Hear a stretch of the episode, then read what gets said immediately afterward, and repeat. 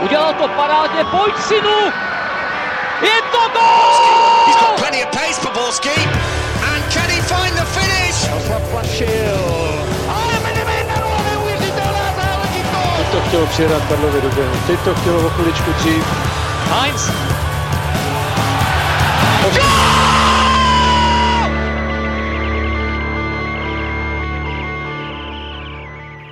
Dobrý den, je za námi fotbalově bohatý týden, který vedle evropských pohárů přinesl také derby, ale nejen to. Vítejte u nového dílu Fotbal Focus podcastu, ve kterém se podíváme i na další kauzu spojenou s Glenem Kamarou a nebo potápějící se Karvinou. A na to všechno tady tentokrát je David Buffon Čermák z MF dnes. Ahoj David. Ahoj, zdravím vás. Po týdenní pauze se vrací Karel Herring z magazínu Football Club. Ahoj Karle. Ahoj, zdravím taky všechny. A kdo nemůže chybět je Pavel Jahoda z webu Sport.cz. Ahoj Páju. Ahoj Ondřej, ahoj všichni. Od mikrofonu zdraví Ondřej Nováček. No a pět let trvalo, než se fotbalisté Sparty dočkali výhry v derby. Povedlo se jim to v neděli, když porazili Slávy doma na letné 1-0. Když, Karle, vezmeš ty derby za poslední měsíce a roky, tak bylo tohleto, mm, když nepočítáme uh, ty konce sérií na obou stranách, tak bylo to v něčem výjimečné podle tebe? No tak ono opravdu asi nejvýjimečnější na tom byly ty, eh, ten výsledek a to, eh, že teda Spartě se podařilo eh, zvítězit poprvé od roku 2016. Co se týká hry, řekněme, tak to bylo, zase jsme viděli, jako asi bych řekl, fotbal, který se nevymykal těch, těm derby, to znamená, tam bylo dost, bylo to samozřejmě soubojové, byly tam i fotbalové věci, to nespochybnuju. To, v čem se to asi lišilo, řekněme nejvíc,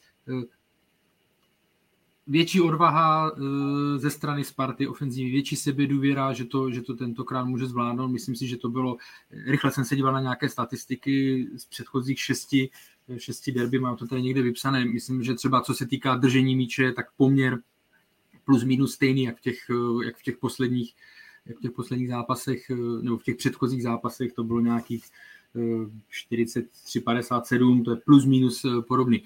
Eh, počet faulů plus minus se tam taky lišil v součtu okolo 40.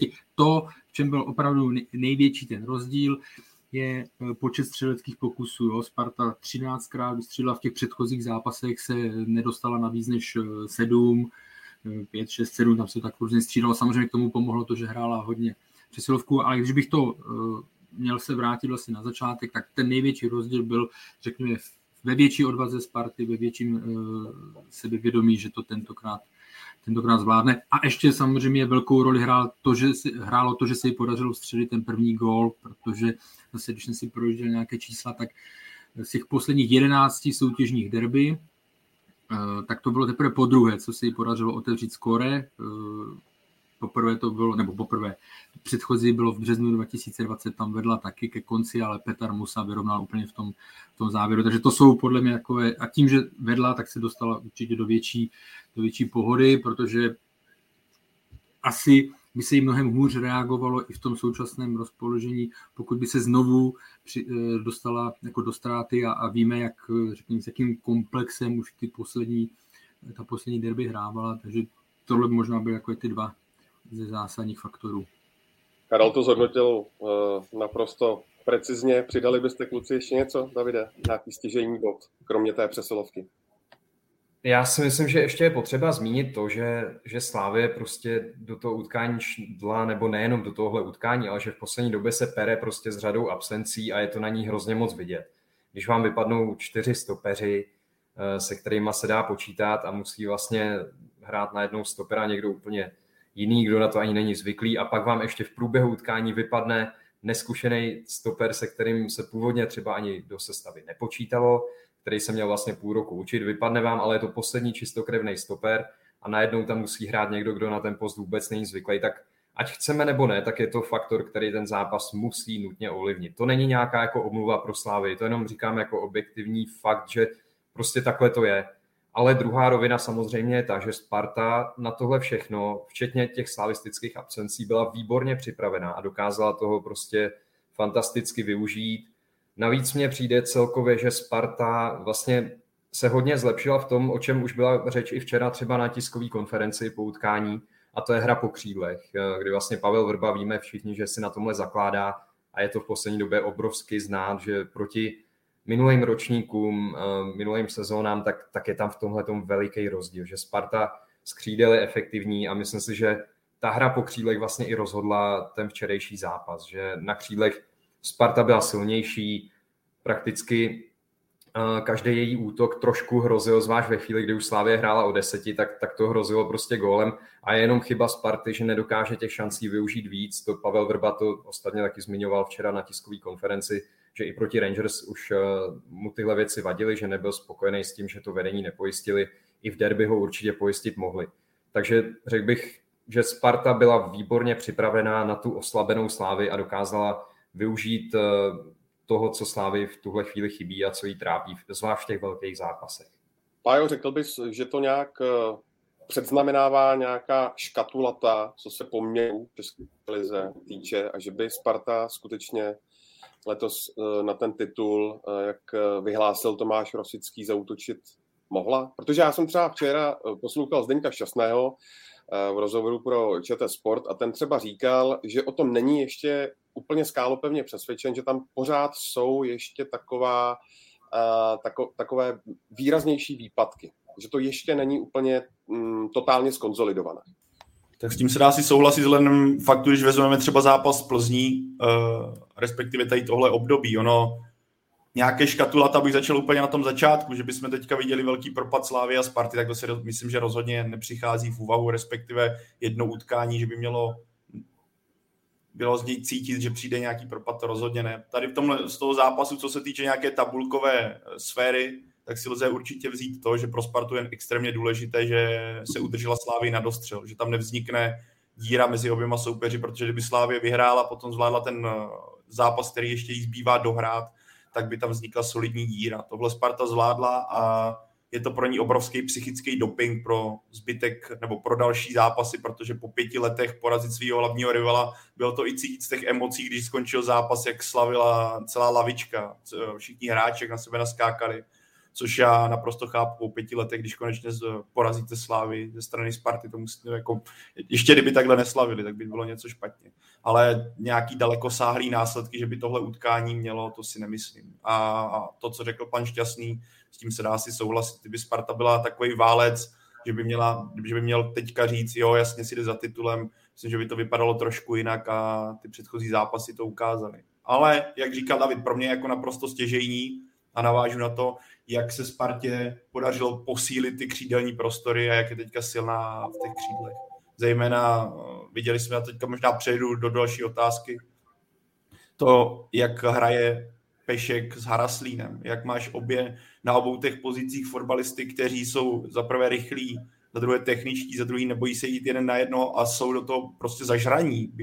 To slovo jako mně přijde na místě, že nevypustí žádný souboj, jezdí dozadu, je vidět po nich ten, jako ten obrovský chtíč, jak chtějí za tu Spartu jako vyhrát, jak zapadli to, do toho kádru, to je moc, moc pro, pro ten tým je to strašně moc důležitý a že nelpíte na jedné straně. Že? Minul, minulý rok měl Carlson skvělý čísla, když ho, když ho pohlídal, tušil, že na té druhé straně to, taková síla Sparty nebude. Teďka to máš na obou, ať teď máš Peška, nebo tam máš Haraslína a Slávě na to jako doplatila, že právě tihle hráči mají takhle vysokou energii v nohách, dokáže vyvinout takovou rychlost a vznikaly tam prostory, který Sparta dokázala trestat. Respektive samozřejmě je to i tím potom, eh, že přišla ta červená karta. Já si nemyslím, nebo ty jsi ptal, jestli už se to otáčí. Víte, že já jsem na začátku řekl, že pokud bych se měl jako přiklonit, takže bych věřil víc eh, Spartě, ale jako to derby samo o sobě toho tolik eh, nezměnilo, jako spíš potvrdilo to, co jsme říkali, že to eh, určitě bude, eh, určitě bude vyrovnanější. Já si fakt myslím, že u Sparty ještě tam jsou pořád věci, které že ona ještě bude, můžou jí potkávat výkyvy, jo? že to tam ještě není úplně, to, a zároveň si zase nemyslím, že tady ta porážka pro Slávy znamená, že to bude něco jako něco, co by se jí tam rozbilo. Ano, David správně zmínil ty velké problémy, které má v obraně, a za stopeřit, k tomu já už se eh, vracet ani nebudu.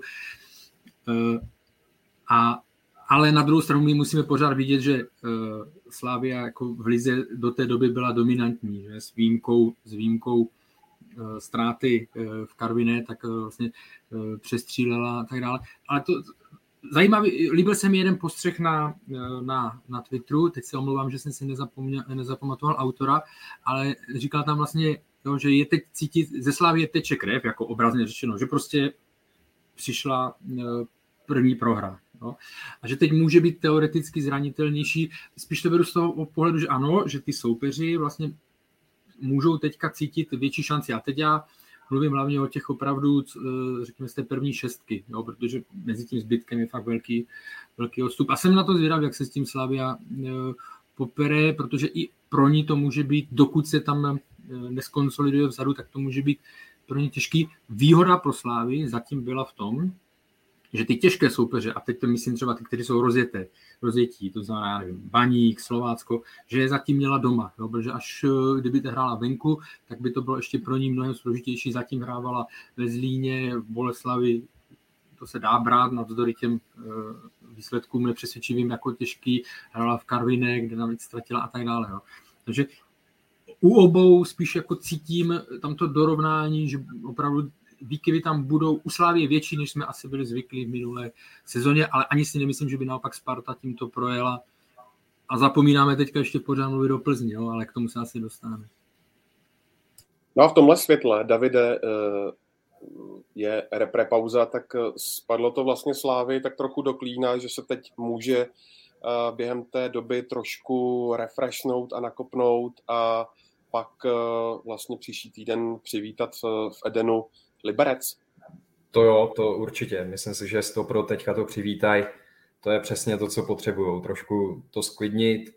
Po tom, co skončila i ta jejich dlouhá série, že jo, nevím, jestli už jsme to tady zmiňovali, ale tak je, je to podle mě, ať může trenér říkat na tiskové konferenci cokoliv, tak já si myslím, že hráči to trošku v těch hlavách mají, že prostě neprohráli 54 zápasů v řadě a pak najednou ta porážka přijde, tak jako trochu rána to být určitě musí. Stejně jako to, že po 14 pokusech najednou prohrajete derby.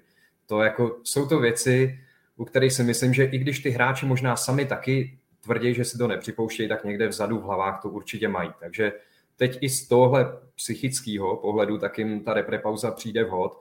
A druhý důvod je určitě to, že doléčej ty zranění, trošku si to zase všechno sedne, ten čas není úplně dlouhý, ale i těch pár dní pomůže a naopak si myslím, že Spartu to může trošku zbrzdit, že teď se dostala do takového laufu a najednou ti hráči odjedou na represrazy, nebudou v tom klubu, nebudou trénovat pospolu a, a je to trošku taková brzda pro ty týmy, které jsou rozjetý, to platí obecně. Jenom a série poznámka, já si dokonce myslím, eh, že to jako svým způsobem může teďka Slávy pomoct, že už se to přestane počítat, že už se to přestane řešit a můžou jít vlastně s čistým, eh, s čistým šítem, protože ano, pak jak se to rozebírá furt a ještě a ještě, že už je to prostě, udělali rekord, fantastická čísla, jo, to jako eh, prostě za to jenom je možnost jenom pogratulovat Slávy, že se jí to podařilo takhle udělat a teď si myslím, že pro ně bude fakt eh, i lepší, že, že jedou od nuly a že už se toho zbaví. A abychom byli fair, tak musíme taky uh, říci, že spoustu absencí má uh, vedle Slávě i Sparta, protože uh, mimo jsou oba Ladislavové Krejčí, Filip Souček má poraněné koleno, Lukáš Juliš je dlouhodobě zraněný, stejně jako obránce Kasper Hoyer. Abychom se ještě vrátili k Lukáši Haraslímovi. Ale promiň jenom, ale nemá je na to, ten rozdíl je, že ona je nemá koncentrovaný na jedné pozici. Slávě si to vyžrala tak, jak loni Liverpool, prostě stopeři, jo, a má to tam vyžraný. Sparta má taky absence, ale je to jeden útočník, jeden střední nebo dva střední záložníci, jeden, eh, jeden krajní. Jo. Takže v tom je jenom drobný, nebo ne drobný, v tom je rozdíl. Klukáše Haraslínovi. Hmm, jak ho zatím hodnotíte? Rodí se tam podle vás nová hvězda eh, české nejvyšší soutěže? No, jako je na to asi ještě brzo. Myslím si, že má zatím odehraný čtyři zápasy, tuším, jestli se nepletu, nebo pět v Lize. A i když eh, ve všech byl výborný, tak zatím si myslím, že ještě jako není úplně na čase říkat, že se zrodila nová hvězda, ale každopádně chci říct, že mě strašně moc překvapil tím, jak rychle se dokázal dostat do formy, protože já jsem tady o tom mluvil vlastně v jednom z těch minulých podcastů a chci se mu teda trošku omluvit tím, že jsem říkal, že mu zvlášť na začátku moc nevěřím, že mu to bude trvat, než se do toho dostane, protože on měl vlastně za minulou sezónu odehráno v lize, v italské lize 325 minut. To nejsou ani čtyři celý zápasy, to je strašně málo. A říkal jsem si, že se to musí projevit, že ta pauza nebo ona to nebyla úplně pauza, ale on naskakoval prostě po minutách. On tam šel vždycky na 10 minut, na 15, maximálně na 20 a to jako těžko se ten hráč dostane do tempa, takže já jsem úplně nevěřil tomu, že přijde a ani jsem nevěřil tomu, že hned bude hrát. Já jsem myslel, že to bude chvíli trvat, eh, že ho tam trenér bude pouštět pomalu z lavičky, že ho budou připravovat třeba na jaro, ale jak je vidět, tak je fyzicky nadupaný, to včera ukázal úplně, úplně jednoznačně a ty výkony jdou pořád nahoru. Zápas od zápasu je lepší a lepší a včera to jako z mého pohledu to byla one man show. On byl jasně nejlepší hráč derby eh, a viděli jste, že odcházel úplně vyždímaný, pokopaný po 70 minutách. Takhle by to asi mělo být, že ten hráč tam nechá úplně všechno co mě trochu překvapuje, že jsem o něm slyšel vlastně z nějakých zdrojů ze Slovenska, že údajně se tam o něm jako říká, že je lehtivější na práci a to mi teda zatím vůbec nepřijde. To mám přesně opačný dojem, že, že je to dříč, eh, že je to hráč, který nechá na hřišti všechno, tak těžko říct, jestli takhle na něj zapůsobil Pavel Vrba, že, že tohle z něj dokázal vymáčknout, nebo jestli jsem měl špatné informace, ale každopádně zatím na mě dělá velice dobrý dojem a hrozně příjemně mě překvapil. Karle, ty jsi teďka tam to tričko s tou tu blatankou chtěl ukázat, jak jsi to dal tak dolů schválně, ale... Ne, ne, já se trošičku trápím, já se trošičku trápím, protože jak mám monitor a měl jsem pod tím vždycky počítač, obrazovku, tak jsem se dělal do obrazovky. Bylo to přirozenější. A teď se dívám nahoru, tak se s tím trošičku zžívám a různě hledám pozici, abych nekoukal jako eh, do oblak, takže to bylo... Dobře, já se, jak jsi tak vzal na to tričko, říkám pozor. A nevidím, nevidím ani tlačítko na mute, takže já se furt nakláním, víš? Jo. To se omlouvá. Ne, ale ještě k Haraslínovi. Eh, já bych klidně řekl, že může být hvězdou ligy. Já si myslím, že na to ty schopnosti má, že co tady bylo, abych, abych neopakoval, co už padlo, že ty schopnosti na to má, bude jenom na něm, uh, jestli mu vydrží ta píle, o které, s kterou jsme tady vyzdvihovali, jestli mu vydrží zdraví a jestli mu vydrží ta forma, kterou má teďka díky níž je jasnou, jasnou volbou na to levé křídlo. A, ale když se podíváme, co on na tom place dokáže s míčem udělat, jak dokáže řešit eh, těž, i těžké situace na metru a jak je silný na míči, to je z mýho pohledu je to hráč, který pokud bude pokračovat v tomhle zestupu, v zestupu a já pořád věřím, že ano, protože jak říkal David, on těch zápasů odehrál hodně málo, sedí mu ten verbův styl, který je uspůsoben, nebo on do něj výborně zapadá tak v tomhle směru já pořád věřím, že on může být ještě lepší a může být jednou z hlavních tváří té eh, České ligy. Ty první zápasy to pro mě jasně naznačili. Uvidíme, vždycky je to taková ta prognoza, která nemusí být. Jako, už jsme jich tady řekli plno, který nevyšli, řekli jsme i některý, který vyšli, ale v tomhle směru já si myslím, že Lukáš Haraslín skutečně na konci sezóny může být vnímaný jako jedna z nejvýraznějších postav České ligy. A pokud bude předvádět výkony jako předvádí teďka, tak za to budu rád, protože vidět takovéhle hráče, kteří dokáží prodat tu technickou stránku na tom, na, na tom hřišti, Česku zase tolik není z toho křídla, který jsou schopní jít jen na jednoho dovolit si, tak eh, pro mě je tohle radost sledovat tyhle fotbalisty. Jsou, jsou ve Slávi, jsou ve Spartě, jsou, vidíme to i v Plzni, některé jména a jenom, jenom houšť, jenom houšť takových hráčů. Jenom stručně potenciál má určitě. Nechci teďka po, fakt po pár týdnech eh, to takhle hodnotit, eh, pak se může něco stát, může přijít pokles, ale eh, vlastně v tom, jak jste zmiňovali, ta síla a on to zmiňoval vlastně samotný hráč po zápase, rychlost na křídlech, tak je to ala to, co měl Pavel a, a David to zmiňoval, že to jsou vlastně typy hráčů, které má Pavel Vrba rád, že rychlá křídla, tak je to ala vlastně Milan Petržela, Václav Pilař v té první éře, jo, kdy oni přes ta křídla uh, útočili a byli strašně silní, tak to, to se teďka na těch pozicích uh, podařilo Spartě najít. Novou spartianskou jedničkou v útoku je evidentně Martin Minčev. Po utkání proti Rangers dostal příležitost i v derby. Tak řekli byste, že po tom více než roce, co do Sparty přišel z bulharského Černomore, Eh, Varna, tak eh, že už konečně eh, začíná naplňovat jakž takž ten svůj potenciál, proč si ho Tomáš Rosický vyhlédl? Já jsem v tomhle směru pořád trošku skeptický. On toho odpracuje, odběhá strašně moc na tom hrotu proti tomu. A bylo vidět, že trenér Vrba na tom, nebo proto ho dal do zápasu s Rangers, proto ho dal do zápasu se Sláví, protože on tím svým pohybem a neustálými náběhy, respektive uh, běháním, tak uh, té obraně to výrazně stěžuje a do toho pressingu, kdy vedle sebe ještě máš uh, rychlý hráče, takže celá ta formace může presovat mnohem účinněji. Ale zároveň já jsem pořád skeptický, co se týče nějakého stránky herní, respektive stránky z práce s míčem, zejména ve finálové fázi, nějaké předfinálové, kde mi nadále přijde splašený, občas ty uh, momenty, až si říkám, že ty takový hráči, to ne, ne, nemyslím to nějak špatně, ale uh, jsou takový až nespartianský momenty, nebo hra, že si říkám, že takový hráč teďka v současnosti v základní sestavě Sparty, ale třeba nadále poroste, nadále mu poroste sebevědomí s tím, že dostává prostor od Pavla Vrby, který ho už chtěl v Bulharsku, jestli se nepletu, takové zprávy nějaké šly, že už o něm rozhodně ví delší dobu, ale pro mě zatím, já jsem zatím, zatímco u Haraslína to, to tam bych se nebojím říct, že si, nebo troufnu si říct, že by mohl být jednou tou hvězdou ligy, tak u Minčeva jsem pořád hodně opatrný, protože ty dva, když si vzpomenu třeba na duel Rangers, tak mě tam nepřesvědčil, co se nějakých jako finálovky to, co se finálovky týče. Ale vidíme, je tam to B, kdy on to odpracuje, odmaká, něco tam předá. Uvidíme, co bude v dalších zápasech, ale tady se pořád opatrný.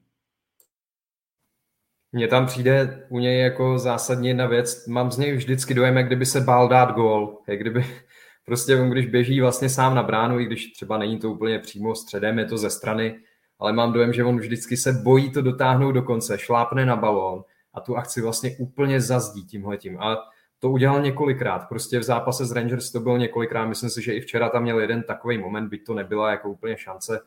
Prostě mě se zatím nelíbí. Zatím z něj nemám vůbec dobrý dojem a trochu se i divím, že dostává příležitost, protože, a teď možná půjdu trochu proti proudu, ale mně se třeba ani Adam Hložek úplně nepozdává na té pozici podhrota. Já prostě bych ho mnohem spíš viděl buď na kraji, anebo na hrotu. Ale ten podhrot, já ho tam prostě nevidím. Mně přijde, že to je hráč, který má obrovskou sílu v zakončení a tady z té druhé vlny sami vidíte, že v těch posledních zápasech tak se vlastně do toho zakončení až tolik nedostával, že ta jeho hlavní síla je jakoby trošku utlumená. Ani včera mi to nepřišlo, že by to byl jako úplně jeho zápas a proti Rangers taky ne. Takže já jako pořád Adama Hloška vidím fakt trošku v jiný roli a přijde mi, že Minčev vlastně mu teďka jako, když to řeknu úplně tvrdě, zabírá místo na hrotu toho útoku. Ale samozřejmě je to hráč, který teďka odehrál dva zápasy v základní sestavě po dlouhé době, těch šancí ještě nedostal tolik, možná je nerozehraný, možná je to na něm taky trošku znát, jakože kolikrát ten první dotek s míčem není úplně takový, jaký by měl být a to může být známka toho, že, že prostě nemá zápasovou praxi. Ale měl by ji teda hodně rychle získat, protože zatím fakt se mi vůbec nelíbí, navzdory tomu, že Pavel Vrba ho chválí opakovaně, tak já to tam v něm zatím úplně nevidím. Přejdeme opět na druhý břeh do Slávie. Uh, Iham Ousou uh, do sprch se odebral už v 41. minutě. Pájo, co zatím vězelo? Protože uh, on do toho uh, nalítl evidentně poměrně namotivován. Tak uh, myslíš, že ho ta atmosféra na letné nějak semlela? nevím, jestli semlela, ale řekl bych určitě ovlivnila, protože vůbec by mě nepřekvapilo, a teda nevím přesně před jakými tribunami, respektive jak plnými tribunami on nastupoval, ale řekl bych, že možná tohle byl asi nejvýpjatější, nejsledovanější a nejlepší zápas, co se atmosféry týče, které Ousou třeba v kariéře hrál a bojujete o místo, snažíte se udržet, snažíte se předvést ten nejlepší výkon a ta motivace ho jistým způsobem semlela. Já si třeba nemyslím, že on v tom zápase do, té, do toho momentu hrál špatně. Naopak, jak, jak v pohárech nebo v Evropské, Evropské konferenční lize, tak i teďka do toho momentu on tam měl spoustu světlých momentů, ale doplatil na to, za prvé na tu možná přemotivovanost a za druhé na to, o čem jsme se bavili, že Slávě nechávala křídelní prostory hodně volné, kde Sparta toho využila díky rychlosti Haraslína, respektive Peška a on to musel hasit. A pak je tam asi faktor určitě i neskušenosti a ne, neodehrání tolik zápasů větších. Tohle všechno bych řekl, že se vytvořil do takové jako koule, která explodovala v té 41. minutě a on jako se střelil Haraslína šel ven, takže jako je to samozřejmě chyba, když dostaneš červenou, tak je to chyba, ale zároveň jako, že bych eh, obvinoval Ousova za to, že ten zápas prohrál on, to rozhodně ne. Hasil prostě chybu, která se stala, dostal dvě žlutý, šel ven, bohužel pro něj, ale nedělal bych z toho velkou tragédii. Naopak eh, oproti tomu momentu, kdy jsem ho viděl na začátku sezóny na pravém beku, jsem říkal, tyjo, úplně nevím, nevím. A on se mi v těch zápasech, kdy hraje na stoperu, líbí. Myslím, že v tomhle Slávě jsem byl skeptický, si trefil, ale bude to asi chvilku trvat, aby on dosáhl svého 100% potenciálu. Je to pořád mladý hráč. Eh, já bych mu za toho jako hlavu neutrhl a myslím, že ani trenéři mu za to hlavu jako ho netepali v kabině. Stalo se, no bohužel, když přišlo to pro něj v, zrovna v takovém zápase jako derby, ale to, jako tak chybama se člověk učí a myslím, že tohle ho může posunout v kariéře dál.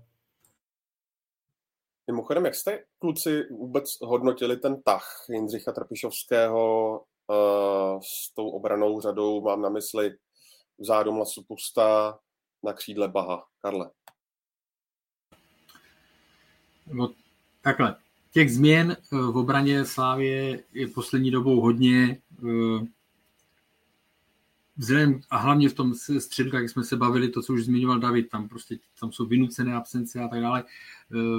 Tohle už zkoušeli v minulé sezóně několikrát, eh, tohle bych asi bral. Mě víc zarazila varianta, tam už jsem si říkal, že už to bylo jako přeexperimentováno a k tomu se možná dostaneme eh, na Fénordu, eh, na Fénordu prostě s Lukášem Masopustem vlevo, to, to mě zarazilo víc. Tady, tady ta varianta, byť je, ano, je, řekněme, je zvláštnější, pokud máte něco, co funguje, prověřený, to znamená Bach, Masopust, a do toho uh, zápasu to pro, uh, třeba prohodíte. Jo. Ale znovu říkám, mě v tomto směru to, že ty změny tam musí být, uh, hlavně co se týká toho středu, to je vynucený, to je s tím jako s trenér nic neudělá, to musí a, a je to vidět opravdu na té kvalitě zase. Pokud hrajete proti velké kvalitě, tak do jisté míry, když něco, když něco lepíte, tak pokud hrajete v lize průměrný zápas a tak dále, tak se to ještě dá nahradit ale odkryje se vám to eh, v zápasech, jako bylo, jako bylo na Feyenoordu nebo teďka, eh, nebo teďka na Spartě. Jo. Takže eh, pro Slavě v tomhle fakt jako v nestandardní situaci, přesně to říkal David, tady se ne, nemůžeme bavit o nějakých, řekněme, jakože vytváření nějakých alibi, to je, to je holá skutečnost a velmi, velmi náročná a i větší kluby mají problém Pavel má hezký kukuč. Eh, větší problém se, eh, jako pro větší kluby je problém, pokud se jim to takhle sejde, se s tím vyrovnat. Jo? Takže to je fakt složitý. Oni to musí přežít s nejmenšíma ztrátama a pokud se jim vrátí Ondřej Kůdela, eh, tak se to podaří nějakým způsobem z pohledu Slávy snad stabilizovat. Jenom navážu na Pavla, jsem rychle projížděl návštěvy, před kterými hrál I am also a nehrál nikdy tak před velkou, jedna jsem tam viděl maximálně 6 tisíc, jinak to byly 1700 a tak dále návštěvy, takže samozřejmě i pro něj to byla, i pro něj to byla nová zkušenost. Jako prostě jinak eh, těm ztrátám, jak se tady omíláme o tom stop... ono jako zase je tam to světlo na to konci toho tunelu, nebo takový to pozitivum v negativu, že si to Ousova ohraje. Sice ano, teď je to za červenou, ano, prohrálo se v, derby, prohrálo se s Feynordem, ale je tam jeden faktor. Eh, on se dostal do těžkých zápasů mnohem dřív, asi než se čekalo. Myslím, že se do té sestavy začlenil mnohem dřív, než se čekalo a mnohem dřív, než se čekalo, ukázal, že na Slávě má a že je to stoper, který může jít okamžitě do rotace a tohle může být jako do budoucna pro sešívané strašně moc důležité, že takový playera bude mít připravenějšího dřív, než se třeba čekalo. Je to stejný, uh, že jo, Bach taky hned jak přestoupil, tak nastupoval díky tomu, jaká byla situace v týmu. Sima taky vytěžil z těchto zranění nakonec přestup do Anglie. Ano, teďka je díra ve stoperské dvojci, nebo vznikl, vznikla díra, teďka to snad byla 16. stoperská dvojce, kterou Slávy protočila, když tam nastoupil Masopust s Olešem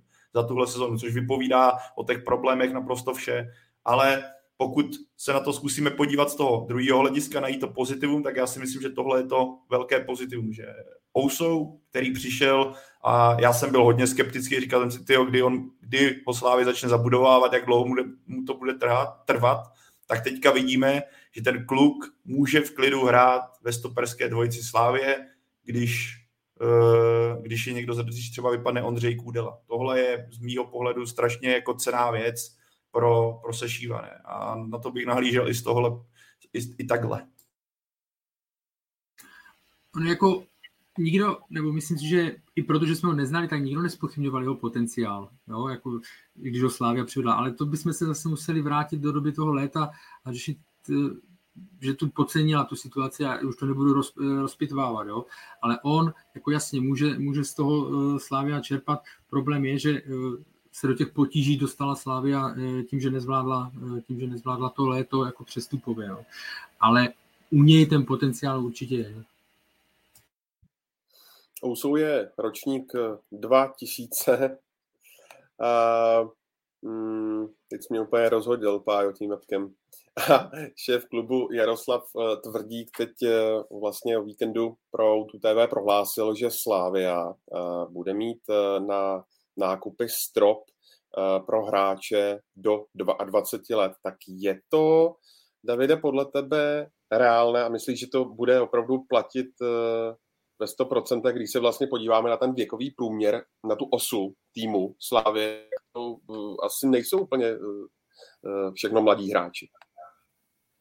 No, takhle, nemyslím si, že to bude platit úplně na 100%. Tomu moc nevěřím, ale beru to vážně, to tvrzení. Myslím si, že to není jenom nějaký plácnutí do vody.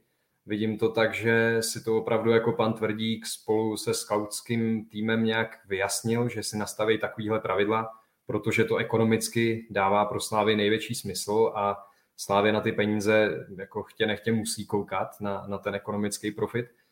Takže jako věřím, že to pro ně bude nějaký směr, kterým se chtějí vydat, ale zase nevěřím tomu, že když se objeví hráč, který mu bude 23, 24, 25 a bude výborný a bude hrozit, že ho získá konkurence, protože je dostupný za zajímavý peníze, takže by do něj Slávě nešla. Tomu prostě nevěřím Myslím si, že i trenér Trpišovský v tomhle má velký slovo a dokáže s panem Tvrdíkem debatovat na takový úrovni, že si tyhle věci jako prosadí, že pokud bude o tom hráči stoprocentně přesvědčený, tak eh, věřím, že u toho vedení se ho dokáže prosadit. Ale fakt si myslím, že ten směr se Slávě bude snažit držet, protože on je to trend, jako zvlášť v těch menších ligách si myslím, že pro ty týmy, který žijou z toho, že ty hráče přeprodávají za velký peníze dál, tak se tohle pravidla drží, protože ta hranice, za kterou je hráč jako zajímavě prodejný do zahraničí, jde pořád prostě trošku dolů. Takže věřím tomu, že, že těch 22 eh, let, že to je jako rozumná hranice pro ten příchod, ale fakt si nemyslím, že by to mělo být dogma, že se to budou držet úplně na 100%. Tak ono se stačí vybavit třeba Vladimíra Coufala nebo Ondřeje Koláře, kteří rozhodně do Slávie po před 22. rokem nepřišli zejména u Coufala, který dorazil někdy 25, 26, podívejme se, kde je teďka, takže ono přesně, jak říkal David, byla by to i škoda, kdyby Slávě mířila ve 100% jenom uh, směrem jako k 22 letům, protože občas ten kádr potřebuješ doplnit o nějakého zkušenějšího hráče, hotovějšího hráče, nemůžeš to postavit jenom na mladých klucích. Uh, vzhledem k faktu, jaké soutěže Slávě hraje a že její ambicí je titul, no vlastně vyhrát všechno v domácím prostředí a uspět i v Evropě. Takže jako to takhle, ale za mě jako super, nebo zajímavá, zajímavé uvažování, já jsem zvědavý, jak to bude vypadat v reálu, protože ti hráči po 22, kteří mají navíc jako potenciál být jednou hvězdami, rozhodně nebudou lev, levnou záležitostí. A pak je otázka, jestli to budou nákupy úplně neznámých kluků, bys třeba Ousou, který přišel za, nízký, za, za, za částku nízkých milionů a vůbec to nebyl, jako asi tady o něm nikdo moc neslyšel, možná Karel, který má jako sever, to je takový jako severský viking, jako i Ousou, když Karlovi ujede i Ousou, tak už je to známka toho, že to není tak známý jméno. Ale, anebo se... Druhá liga, druhou ligu no. nesleduju. Ale Karle, ty jsi tak... Tím myslím, tím myslím, že hrál ve, eh, ve Švédsku druhou ligu, nikoliv, že by ho považoval za druholigového hráče, ale že hrál druhou ligu. Tak, no. ale, takže... ale, no, po, dopověz to, já pak řeknu. Já, já jsem podle mě chtěl už jenom říct, že buď to budou takhle neznámý jména, nebo budou chtít kupovat jako, řekněme, hráče, o které třeba stojí i kluby z Belgie, Nizozemska a potom se budou muset prát za vyšší částky. Tohle, na tohle jsem zvědavý, jakým způsobem Slávě bude pokračovat. Tohle je možná jedno z těch já na to navážu, byť jsem chtěl začít uh, trošku, trošku jinudy, ale ano, něco je rozdíl je, když řeknete do 22 let, byť si opravdu nevidím jako řekněme, moudré vyhlásit, že už teď jenom bude tohle, to, co zmiňoval vlastně David, je to jako aby, taky si nemyslím, že by to mělo být dogma, prostě ne, ne, nějak mi to neštimuje. Ale pak je otázka, jestli budete kupovat hráče do 20 let z různých soutěží, ať už z českých nebo tohle, ale jestli to budou hráči, za který budete obchodní dát 15 milionů korun, 30 milionů korun, anebo jestli budete v případě já nevím, kdy, když bude stát ten hráč 2 miliony eur a bude fakt jako mít velký potenciál, tak jestli eh, eh, bude Slávia ochotná investovat do této do tak vysoké sumy. Jo. To, je, to jsou věci, které se asi budeme dozvědat postupně. Jako ono je to dost, eh, já bych dokonce řekl, že to je až zásadní prohlášení, jo, nebo až zásadní změna, která zazněla. Ono v tom stínu eh, derby, eh, ve stínu derby a pak ještě tam pandořiny skřínky a papíru, jo, tak to celý zaniklo, ale jako já si myslím, že k tomu se ještě budeme určitě několikrát vracet, protože jako je velký obrat a když jenom vyberu eh, vlastně některé ty eh, musím si to ještě poslechnout eh, jako celý znovu, abych, abych to tam věděl přesně ty, třeba ten kontext, ale z toho, co se vlastně objevilo jako citace. Tak pokud pan Tvrdík zmiňuje dva základní pilíře financování, peníze UEFA a prodej. To znamená, vypadává nám tam jasně už vlastník, peníze od vlastníka, jo, který už jsme několikrát opakovali, že pokud ten eh, vlastník dával, a nevím, jaká je teď současná situace, 150 milionů eh, korun ročně, tak to není částka na to, aby Slávia mohla jít tou cestou, kterou chtěla jít ještě do této sezony. To znamená být pravidelným účastníkem ligy mistrů eh, a z, a z peněz Evropy financovat prostě náročný nebo drahý rozpočet. Jo. To znamená, tady vidíme, že se zaměřuje a sám on přiznává, že je připravenější na variantu nižšího příjmu peněz z UEFA, že pojedou přes, přes prodej hráčů. To samo o sobě jako cesta není vůbec to nekritizuju, je to jedna z cest, bavíme se tady, říkal jsem, zmiňoval jsem několikrát příklad EFC Nordsjælland, který to má takhle jasně nastavený, co je riskantní pro tady tohle. Většinou to dělají kluby, které nepatří v té lize většinou, říkám, ne ve 100% případech, které nepatří úplně k té špičce, respektive které počítají s tím, že nemusí v tu chvíli uh, hrát o titul, že tam budou výkyvy, protože ve chvíli, kdy se začnete zaměřovat na, uh, na mladé a bude tam větší poměr těch mladých hráčů, tak se vám uh, automat, logicky, automaticky uh, je tam větší riziko těch výkonnostních výkyvů toho, že už prostě nedostáhnete na stejnou úroveň, jaká byla, jakou byla Slávia před rokem, před dvěma, když šla do čtvrtfinále, do osmi finále. To tam, to tam samozřejmě hrozí. Můžete, ale zase můžete prodávat jako víc hráčů, což jsme obecně Vlastně my, když jsme o tom mluvili, že by se měli prodávat ven a tak dále, tak jsme, eh, tak jsme za to byli kritizováni. Mimochodem, ve chvíli, kdy se stanete klubem, který je nastavený na prodej, tak samozřejmě eh, na tom trhu se to ví a taky už třeba ta výchozí pozice. Bude se muset podle mě Slávia eh, vrátit do reálnějších čísel, ne to, co jsme slýchávali právě u některých hráčů, že budeme chtít za něj 15 a 20 a tak dále, protože za toto až na výjimky, pokud by byl nějaký ultratalent, za to ty hráče neprodáte, pokud to máte nastavený na příjmy z prodeje. No. Takže z mého pohledu, a jenom co se týká výkyvu, vzpomeňme si na, na ročník 92 Sparty. Super hráči, ale oni, si, oni několikrát eh, si natloukli pusu Sparta, myslím v pohárech nebo v lize, než se podařilo ty hráči, aby dospěli a porazili a vyhráli v lize, pora, eh, předstihli Plzeň. Jo. Takže to tam riziko je, já to jako nekritizuju jako obecně, ale ale má to sebou pro klub, který chce bojovat neustále o, o, o tituly a hrát pravidelně v Evropě, tak to má určitě sebou uh, velká rizika. My se k tomuhle tématu asi určitě vrátíme e, v některém z příštích e, dílů Football Focus podcastu. Ještě mě zajímá váš názor na přínos jednoho jména, které přišlo v létě, zatím dostává mm, poměrně slabou minutáž a to je Michal Krmenčík.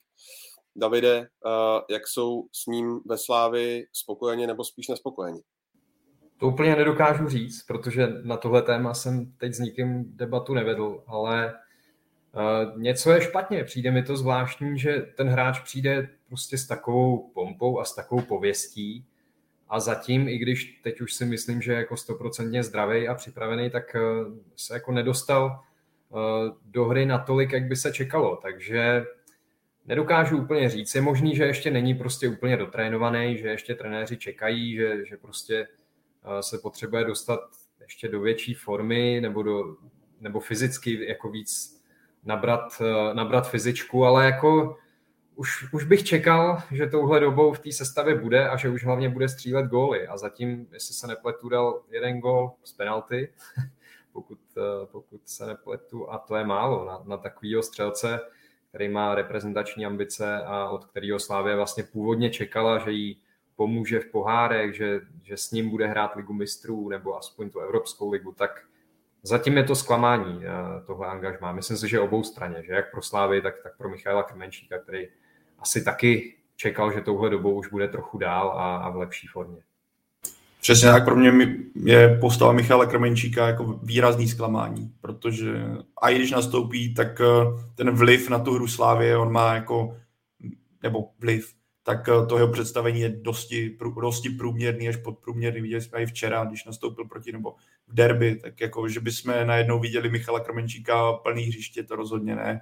A asi jako jeho forma do té ideální má v současnosti hodně daleko a já jsem třeba čekal i ve čtvrtek, když Slávě nastoupila uh, do konferenční ligy, že právě on by mohl být na tom hrotu a vidíme, že dostal přednost Slovtec. Asi i díky jako typologii soupeře a stylu hry, kterým se Slávě chtěla prezentovat. Ale jenom to, že Michal Menčík dostává skutečně jen minutáž, mluví za vše. A je to vedle Macena, je to takové druhé jméno, které je pro mě v tom posilování Slávě dosti, dosti za očekáváním a jsem zvědavý, jak se v tomhle, nebo to, jak k tomu na v Edenu přistoupí, respektive jak s nimi bude pracováno. A Ondra odešel, takže tyjo. Tak já na to navážu, než se Ondra, než se Ondra vrátí. Eh, a ono to vlastně souvisí ještě s tou předchozí, s tou předchozí uh, otázkou. Jo? Jako zatím Michal Krmenčík poměr, vlastně cena, výkon nebo tohle, tak je to průšvih jako z pohledu uh, Slavě zatím, jo? protože ta minutáž je jediných 90 minut, jestli se dívám správně, tak jsou Velvary, pohár ve Velvarech. Jo? A jinak, uh, jo, já myslím, že jsem se díval, díval jsem se dobře. No, takže, takže z toho pohledu je to průšvih zatím. Uh, zase bychom se museli vrátit v letě, proč vlastně k tomu dělala, ale když to propojíme ještě s tou předchozí otázkou, na co se chce Slávia soustředit a tak dále. Jako, co se týká přestupu, Slávia by měla, jak to říct, zlepšit nebo zvýšit úspěšnost těch, nebo bude muset, bude muset, pokud jí ta nová cesta má jít, fungovat, bude muset zlepšit úspěšnost těch řekněme, přestupů, těch tref, protože když se podíváme na, na tohle leto, 1, 2, 3, 4, 5, 6, 7 hráčů jsem si vypsal, teď neberu jako návraty, eh, návraty z hostování případně.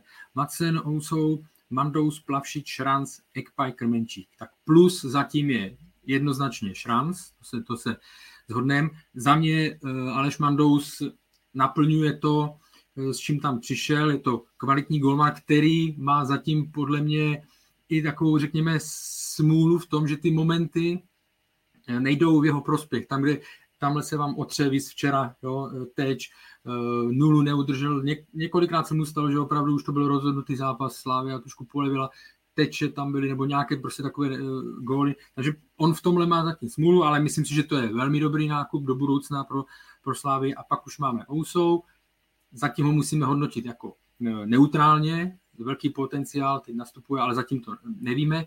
Ekpaj určitě není zklamání v tom smyslu, že on vlastně nepřišel s žádným praktickým očekáváním, nesklamal, ale není to hráč, který by posunul uh, Slávy dopředu. Plavšič, uh, na to si asi každý odpoví sám, a pak tam jsou dvě mínuska, které jsem teda napsal, to je Macen, Macen a Krmenčík. Jo. Takže vlastně z těch sedmi hráčů v tuhle chvíli Šránc, jasně, a Aleš Mandous, protože byl připravený na zranění, nebo ne připravený na zranění, ale že, byl, že tu šanci uchopil po zranění Ondřeje Koláře. A myslím si, že i v těch předchozích sezónách, kdyby jsme, že těch případů je, já nevím, 80, 50% vyjde a 50, 50 nevíde. A to si myslím, že podle toho, co jsem se bavíval různě s trenéry, tak tohle třeba, bavím se o tomhle zatím v létě a, a třeba můžu do toho zahrnout i to minulé, by tam byly zase trefa, eh, zima, Sima, nebo takhle, Sima, Zima už byl předtím. Jo? Byl tam Kuchta, jako trefa Linger vypadá dobře, ale pak tam máme Malinský, Karafiat, Beran, jo? Těch, že těch, ta úspěšnost by měla být větší, efektivnější by měly být ty přestupy. Tak. Eh, ještě mě zajímá váš názor uh, hodnocení uh, výkonu sudího Berky, derby. Pájo? Já jsem s ním úplně žádný. Já, já jsem si tady četl komentáře, kdy spoustu posluchačů a i na sítích hodně to rezonovalo.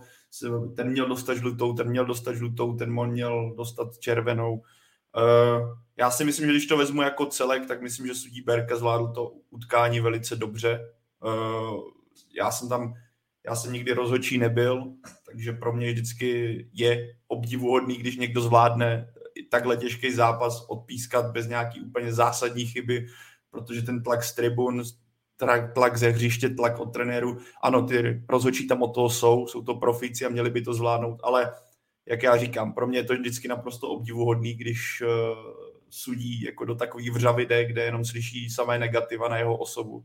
A ano, můžeme se bavit o tom, že mohl některé žluté karty dát dřív, některé žluté karty mohl dát, i když je nedal, ale jako v té rychlosti, v té jako bojovnosti toho utkání, kdy těch soubojů bylo strašně moc a obrovská motivace, eh, přemotivovanost u některých, tak pro mě, jako za mě, já říkám, že sudí Berka to zvládl to utkání solidně a po, vlastně bych ho za to pochválil, neviděl jsem tam nějaký úplný lapsus, že bych si řekl, ale tady, tady, tady je obrovská chyba sudího a mělo to vypadat jinak. O některých těch dílčích věcech se dá diskutovat, ale to jsou spíš jako margina, marginálie. Jako ne, ne, neviděl jsem tam prostě zásadní chybu, že měl, měl jít někdo okamžitě ven nebo něco takového, by byla nějaká penalta. Takže takhle za mě. Já bych možná byl teda přísnější trošku, uh, protože uh, buď, bylo, buď, tam několik, bylo tam několik zákroků, který si myslím, že volali po větším potrestání. Chápu, že to je derby, chápu, že to je zápas, který se píská trochu jinak než všechny ostatní zápasy, že ta, eh, já nevím, ten práh bolestivosti, že je trošku někde vejš než eh, u těch jiných utkání, ale je pravda, že pokud byl vyloučený Ousou v prvním poločase, tak si myslím, že eh, některé zákroky Davida Pavelky z té první půle taky možná volali po dvou žlutých kartách a vyloučení. Tam mám dojem, že to nebylo úplně jako 50 na 50, to, jak to mm, rozhodčí Berka vyhodnotil. A pak ve druhém poločase si myslím, že tam byla jedna úplně jasná žlutá karta pro Bořka Dočkala, kterou nedostal.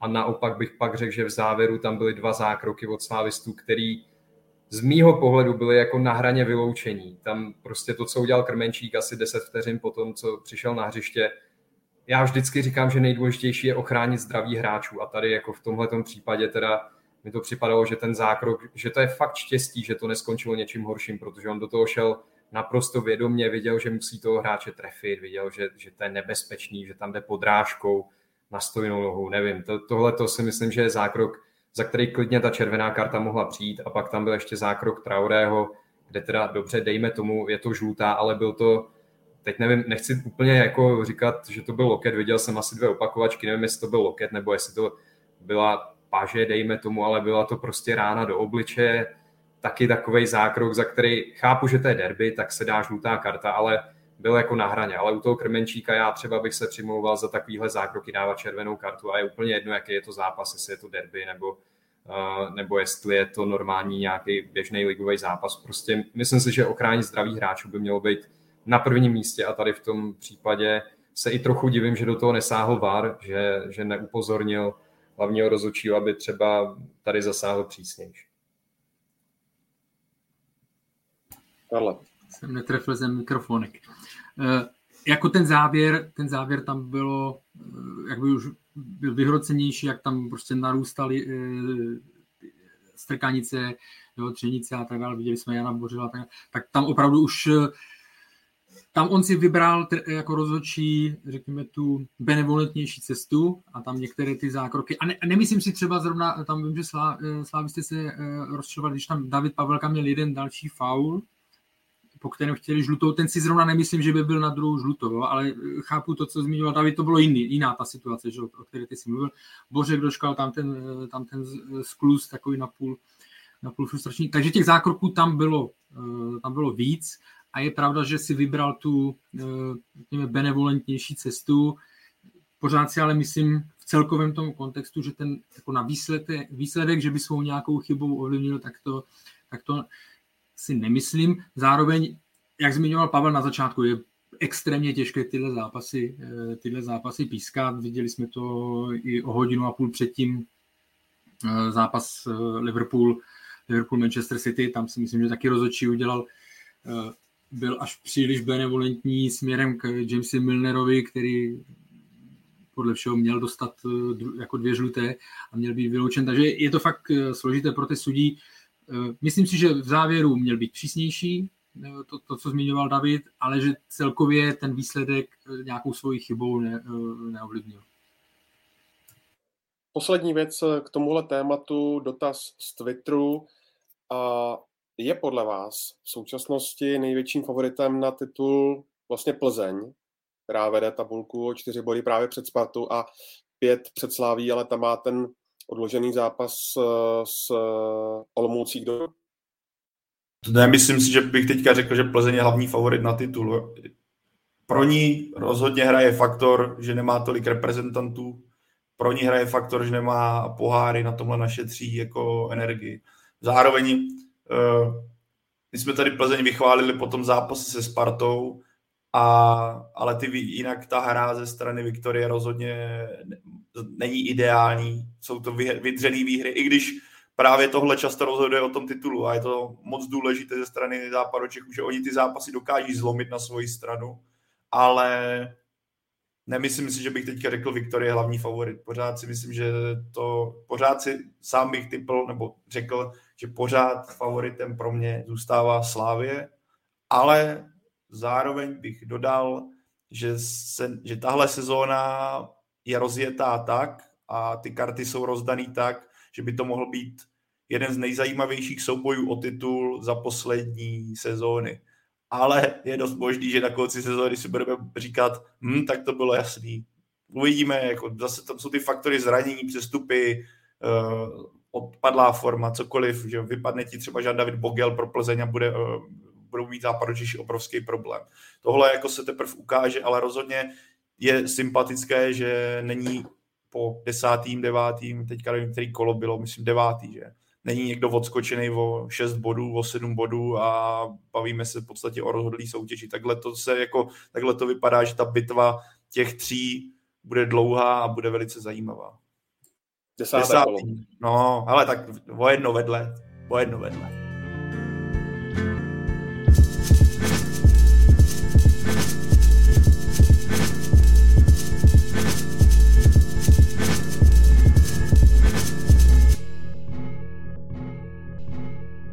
No tak jo, tak eh, se pojďme posunout eh, k druhému eh, stěženímu tématu dnešního dílu hokej, uh, hokej. hokej v tom mám já. Hokej, ty bys, Ondřej, ty bys chtěl na zimák, ty bys chtěl očividně na zimáček. No, tak ono už se to blíží, už máš přízemní mrazíky. Už jsi nabrousil brusle, ale?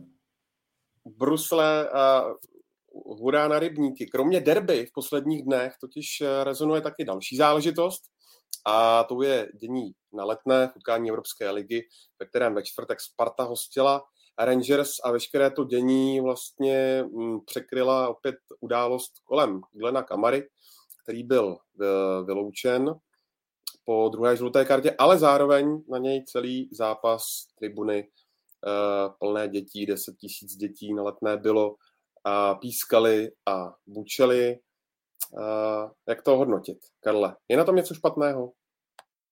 na samotném tom, že tribuny proti uh, hráči, který má nějakou minulost, řekněme z předchozích soubojů, pískají.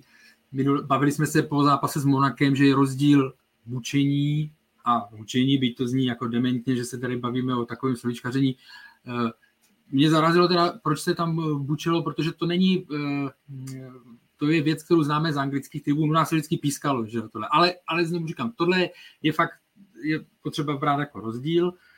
Eh, takže i, já jsem na stadionu nebyl, ale ptal jsem se těch, co tam byli, eh, těch, co tam byli, eh, jestli opravdu tam něco takového zaznělo, jako ve stylu učení.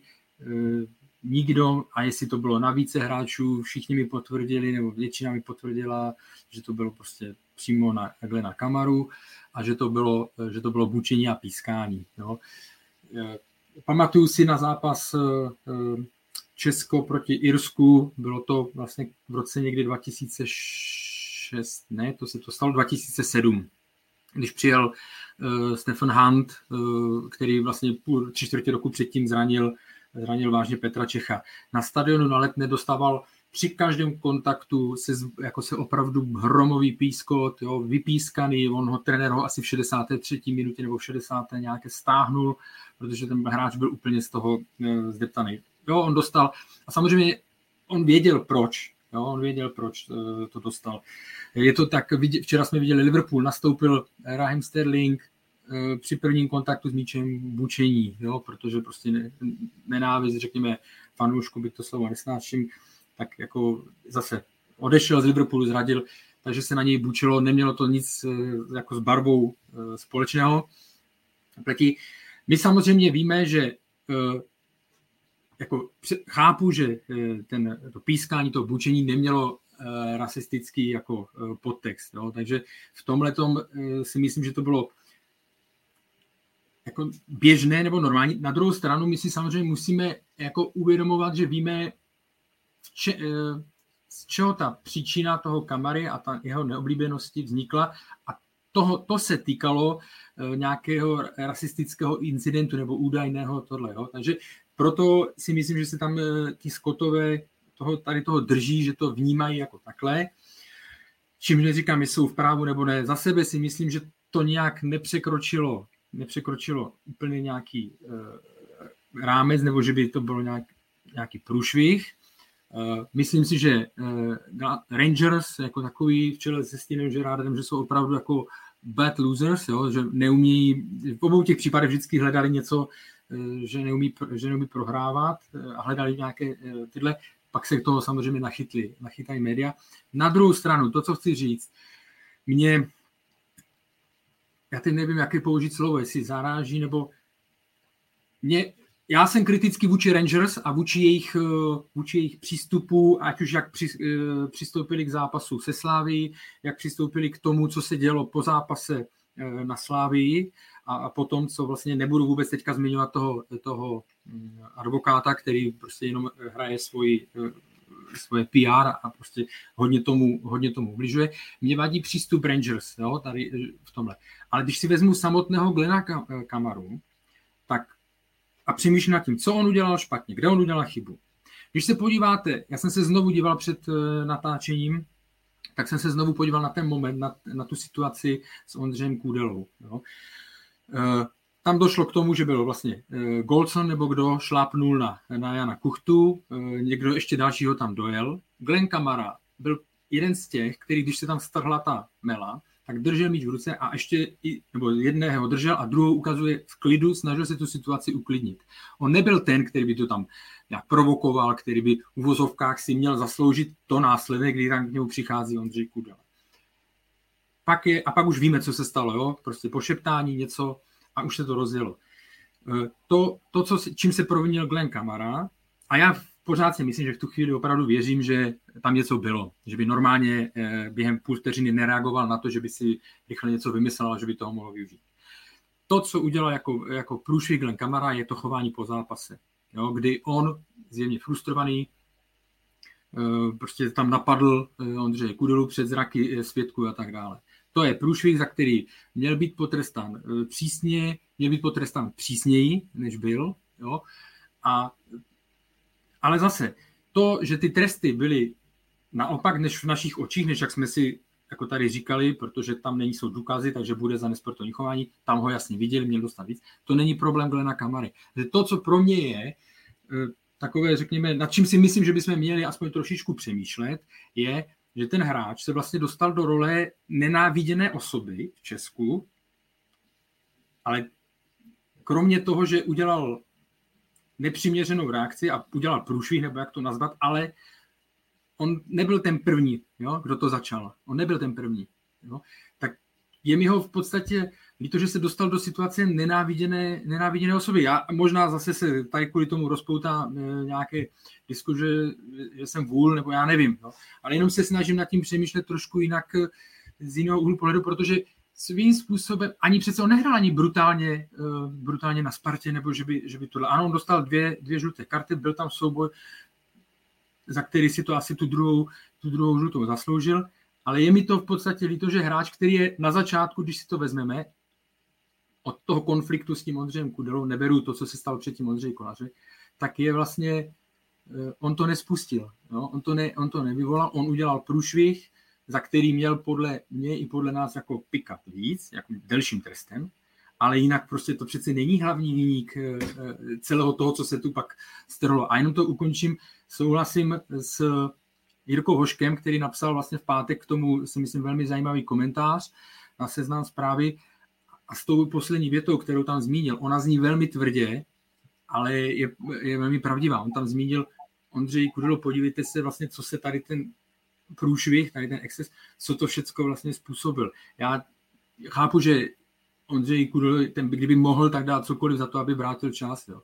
Ale znovu jen říkám, přemýšlejme nad tím i, jako vžíme se do role Glena Kamary. Já si fakt nejsem vědomý pr- eh, výroky, to je od toho právníka. Jo. On se přece nevyjadřoval, podle mě Kamara po zápase něco řekl, asi, že byl jako že byl terčem rasismu, ale on přece neměl nějaké neustále výroky, ze kterých bychom si z něho mohli udělat národního uh, anti, jako zloducha, jo, nebo pro, zloducha pro celý národ. Takže jenom prosím, aby jsme i tohle třeba brali nějak, nějak potaz.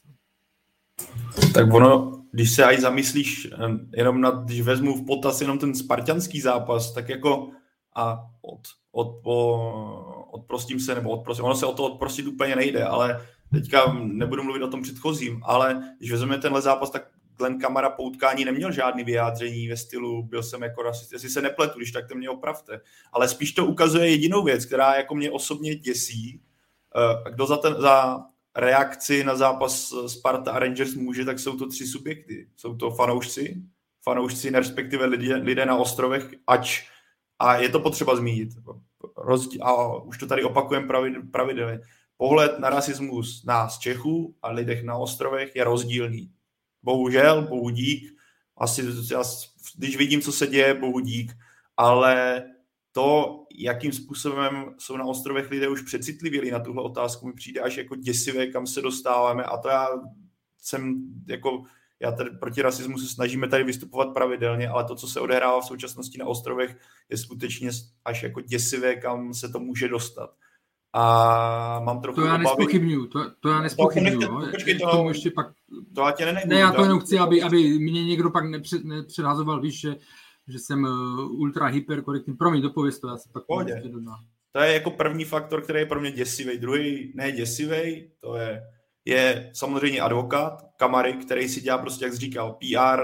Vidíme to teďka v předvolebních diskuzích, kdy lítají do éteru věci nepravdy jen kvůli tomu, aby se zalíbil, to dělá on taky, dělá si prostě reklamu pro své budoucí klienty. Ale co mi přijde jako na tom úplně ze všeho nejhorší, a teď vlastně si píchnu do našeho vlastně hnízda, tak je to reakce britských ostrovních novinářů.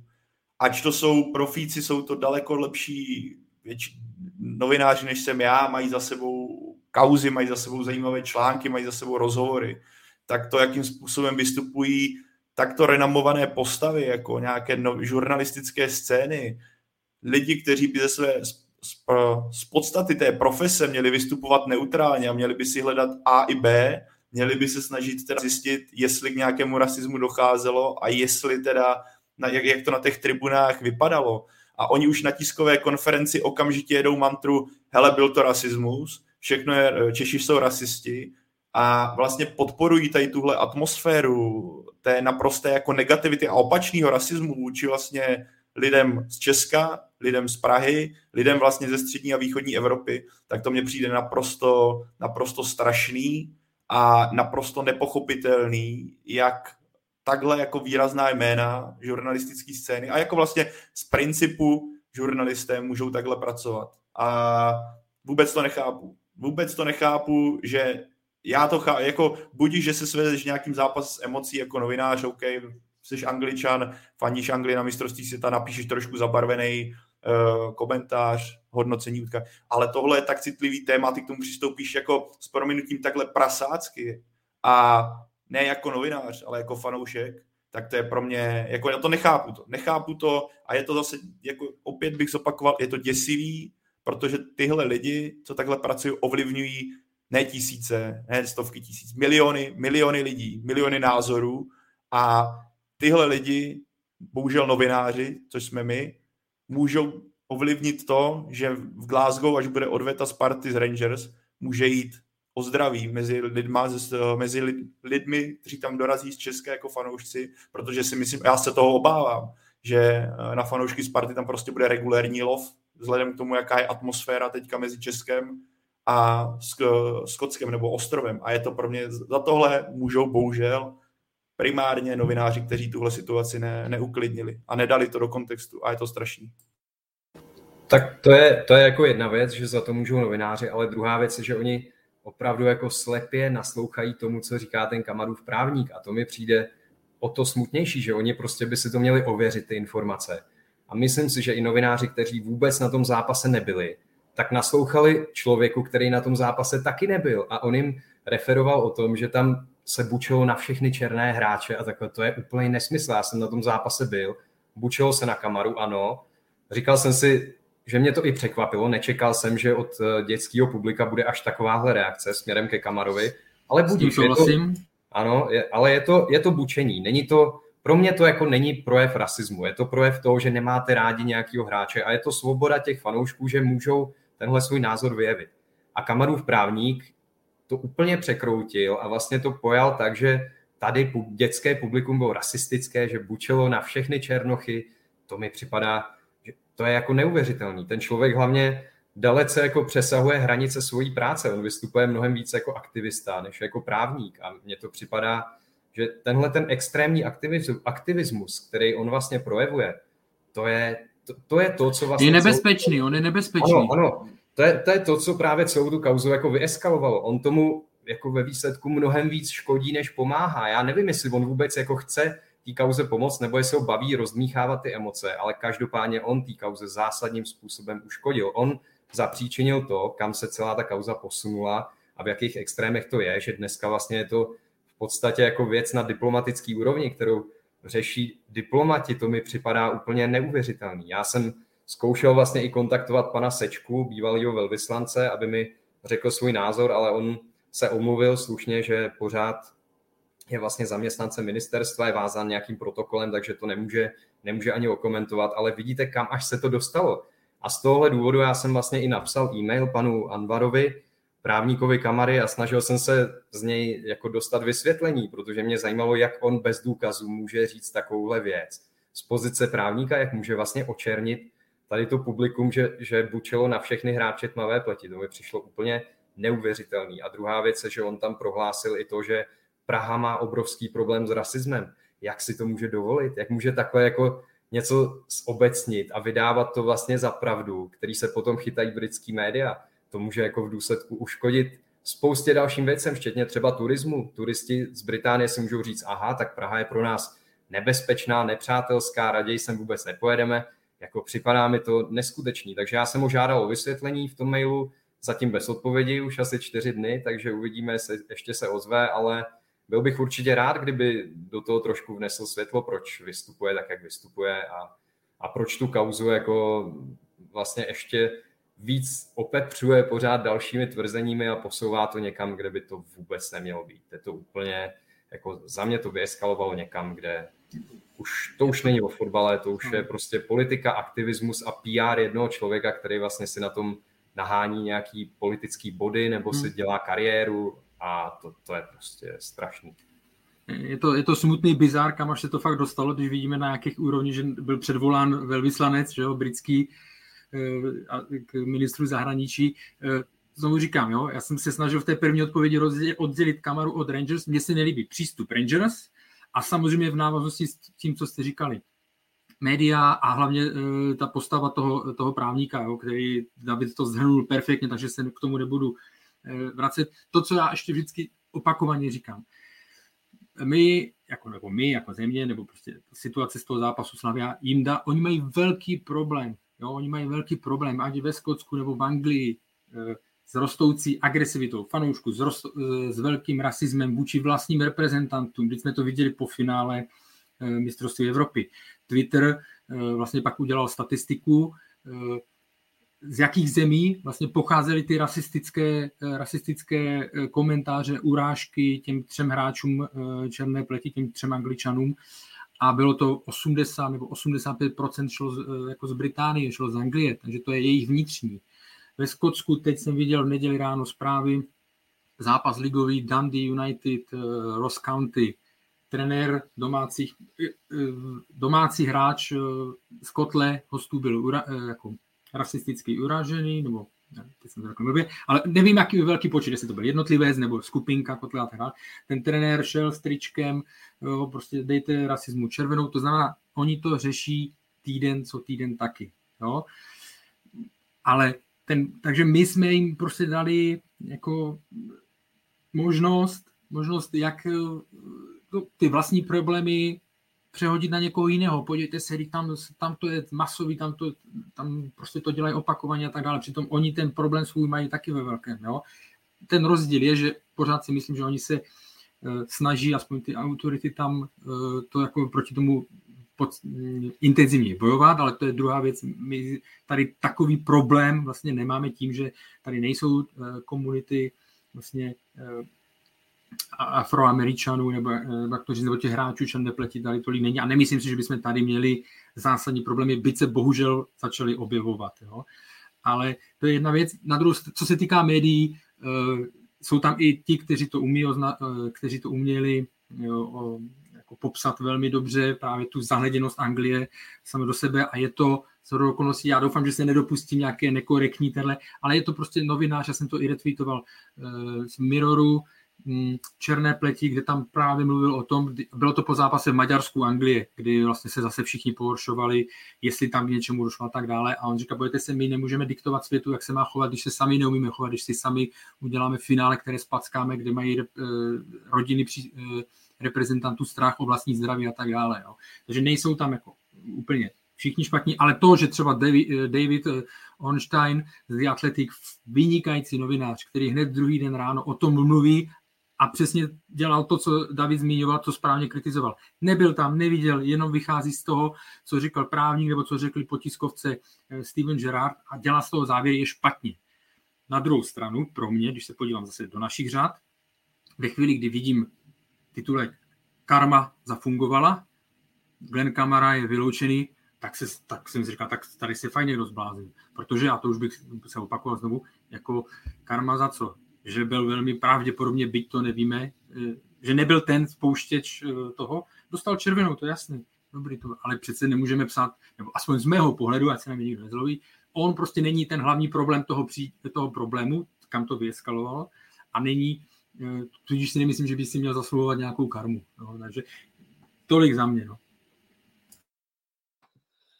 Eh, ještě mě zajímá ta akce s dětmi, eh, skvělá záslužná věc od Sparty. Na druhou stranu Sparta prostě měla zavřený stadion, tak eh, přijde vám to vlastně správné, že to, hm, nechci říct obešla, ale prostě, že tam ty děti, a nebylo jich málo, nakonec byly a vytvořili tam parádní atmosféru.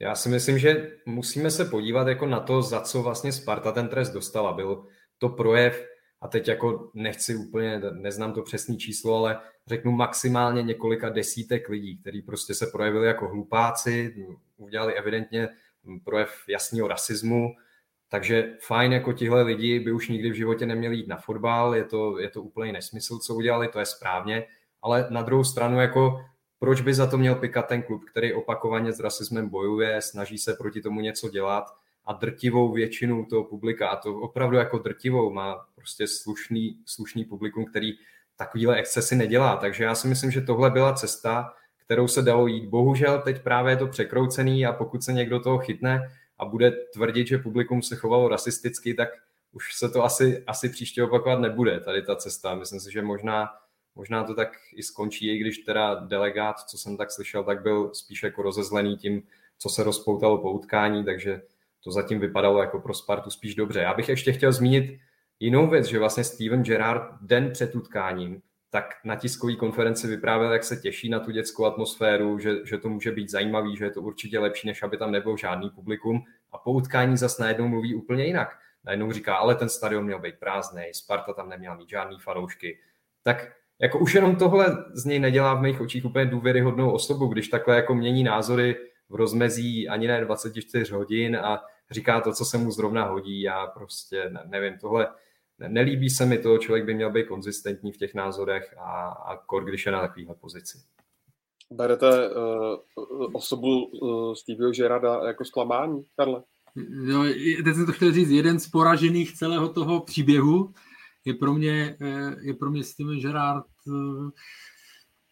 ne tím, že se třeba na hřišti po tom zápase v, v Glasgow, že se pustil do trenéra Trpišovského teda, ale tím, že on byl prostě tam aktivní v tom zorganizování té msty, tím, jak prostě opravdu to byly, vlastně hledal výmluvy i po tady tomhle zápase, kde, kde nebyly, nebo což nebyly podle mě hlavní příčiny. Takže ano, pro mě to je jedno jako velké zklamání, jakým způsobem on se tady, tady k tomu staví, byť to, že se zastal, znovu říkám, to, že se zastal svého hráče, který cítil, nebo který řekl, že byl rasisticky nadšen, to chápu, ale musí to mít nějakou, musí to mít nějakou, nějakou úroveň. Takže ano, pro mě je jeden z největších zklamání. Ještě jednu věc, kterou chci, jestli, jestli k tomu můžu, já nevím, nebo jestli tam je k tomu ještě otázky za sebe. Jo? Někdo říkal, že to vlastně je poprvé, co, že Rangers dokázali to, co nikdo, že se po 120 letech spojili uh, Sparta a Slávia. Jo? Já si myslím, že oni už se spojili uh, po té kauze s, se zápasem z Monaka, jo?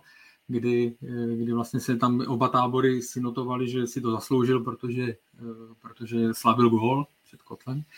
Jo? Ale jako tady ta kauza nemá vítěze, bude to mít jenom poražený, bude to mít poražený reputace klubu, reputace země, bude to mít naopak, my zase vnímáme jinak Skoty, nebo skotský fotbal nebo Skoty, jinak, než jsme, než jsme vnímali. Je to prostě je to smutný, budeme se u toho, o toho bláta nebo toho hovna s prominutím umazávat dál a dál, než se to snad za nějaký čas, až přestanou hrát české kluby eh, z, z Rangers, než to, než to vyšumí. Ale to, co já si vždycky říkám, jako tak pojďme, pojďme se z něčeho zkusit poučit. Jo? Přemýšlejme nad tím, jestli se některé věci Eh, opravdu ve světě eh, eh, nezměnili. Jestli jsme dostatečně tolerantní, já si o Češích obecně nemyslím, že bychom byli nějaký tolerantní na, národ jako směrem k, ne, k cizímu. No, máme tady určité stopky xenofobie, ale nebudu to házet všechny. Jo, nebudu to házet všechny. Ale tak pojďme přemýšlet na tom, jestli jsme opravdu dostatečně tolerantnější, jo, dostatečně tolerantní k, k cizím, k jiným.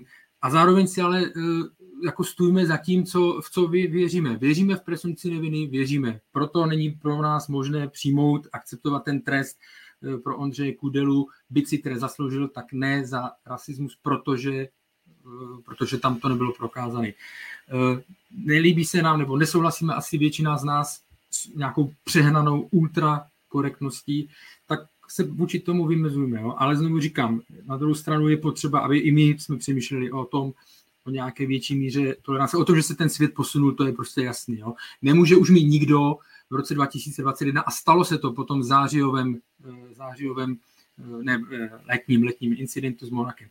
Říkat, že prostě je to, že to bylo vždycky, že se na ně to mohlo jako hůčet, nebo že to je normální, že si o to říkal, to prostě neexistuje. Jako v tomhle to se musíme i my posunout.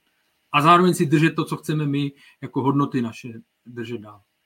Ta odveta se hraje koncem listopadu, měla by se mít Davide uh, Sparta na hodně velkém pozoru, uh, mít tam třeba policejní doprovod. Asi pro všechny případy radši jo. Jako tohle jsou takové věci, které se mi těžko hodnotí, nedokážu říct, jak, jaká bude atmosféra za takovou dobu, ale vzhledem ke všemu, co zatím jako ty zápasy z Rangers provází, tak bych byl asi, asi radši hodně opatrný a sám musím říct, že se na to ani jako netěším, že prostě si říkám, co se zase semele, že mm, to, kam se to dostalo, ta kauza, je prostě špatně a je to špatně pro všechny strany.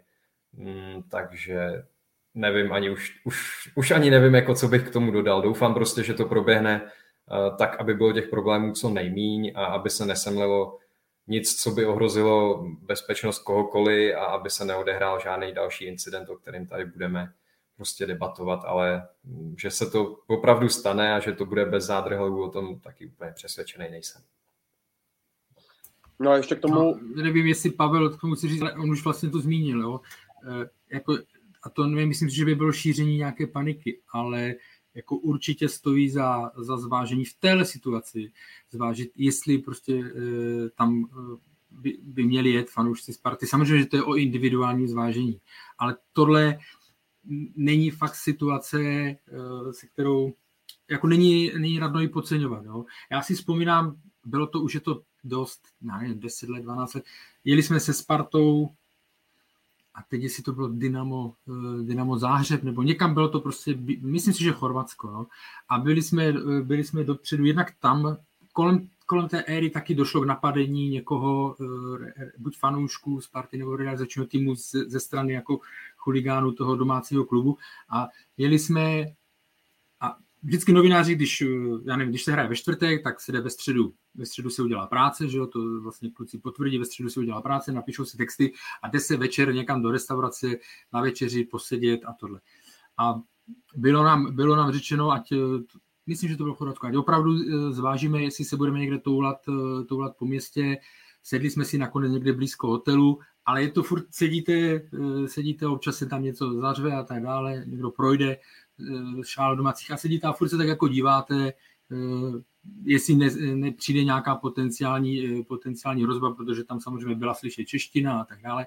No, takže a ničemu nedošlo, nebo tohle, ale ta situace je teď tak vyeskalovaná, že fakt si myslím, že, že to bude o hubu tam je, takže bych doma fanoušky hostů jako Sparty bych tam vůbec jako, ne že nepustil, ale že bych se snažil apelovat tak, aby tam nejeli a tým, aby tam měl opravdu s velkým eh, byl pod velkou kontrolou eh, bezpečnosti a hlavně, aby byl připravený, protože to bude, to bude, já to nerad používám, protože to je, je rozdíl normální válka a fotbalová válka, že? ale tohle bude, bojím se toho, aby to nebylo fakt eh, ostrý a, vy, a vyhrocený.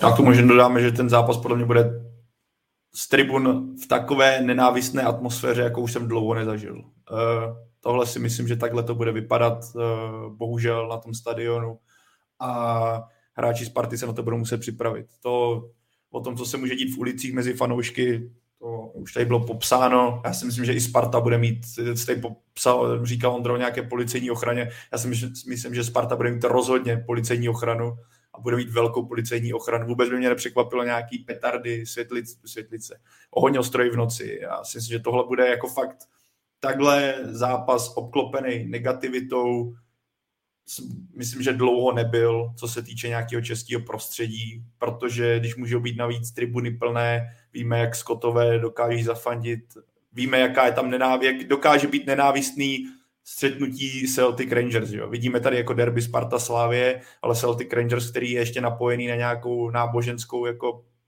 příslušnost, nebo jak to říct, no, tak eh, jak to tam dokáže vyeskalovat a co tam se děje. Takže já na, jako vůbec se na to netěším. Jako doufám, že to proběhne v pohodě, ale kdybych si měl typnout, tak to v pohodě neproběhne a bohužel se po to, i po tom utkání bude řešit něco, něco no. Uvidíme snad co nejmí toho. Já bych chtěl ještě poprosit eh, všechny diskutující v chatu, aby se chovali slušně a mm, nepoužívali vulgarity, protože eh, v opačném případě budu bez milosti banovat, to jenom tak na okraj. Už to dostáváme?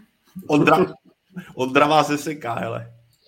Mm, ještě k tomu samotnému utkání, krátce uh, po té remíze 0-0 v Kodani a teď tedy výhře 1-0 nad Rangers. Uh, Vypadá to, že Sparta by mohla být eh, favoritem na druhé místo?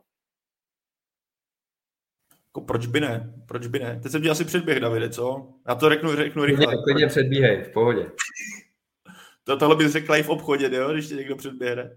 Ale, tak to ale, v žádném případě, to je, něco, to je úplně jiný případ. Tam bys byl ostřejší, ale to je nebylo předbíhej. Ne, jako, když se na to podíváme na tu skupinu Lyon, já si myslím, že bude odskočený, to bude tým, který, který míří jasně k prvnímu místu A když se podíváme na ty soupeře, ať už to bylo Rangers nebo Brandby, tak to jsou týmy, které Sparta může porážet a není důvod uh, cílit na něco jiného, než je druhé místo. Takže za současné konstelace je Sparta, to ne bych řekl favorit, ale má to ideálně rozjetý, nebo dobře rozjeté na to, aby cílila na druhé místo. Tak, favorit, favorit je těžké předbíhat i s tím ohledem, co bylo řečený teďka pár desítek vteřin zpátky, co ji čeká, co ji čeká eh, v Glasgow.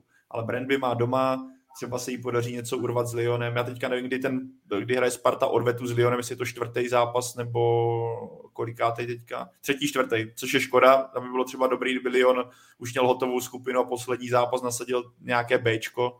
To, to, to za, za, za současné konstelace asi nenastane, ale jako, jako jo, pro mě Sparta, když se podívám na kvalitu soupeřů, je týmem, který by měl cílit na to druhé místo. A má na to kvalitativně, aby to urvala.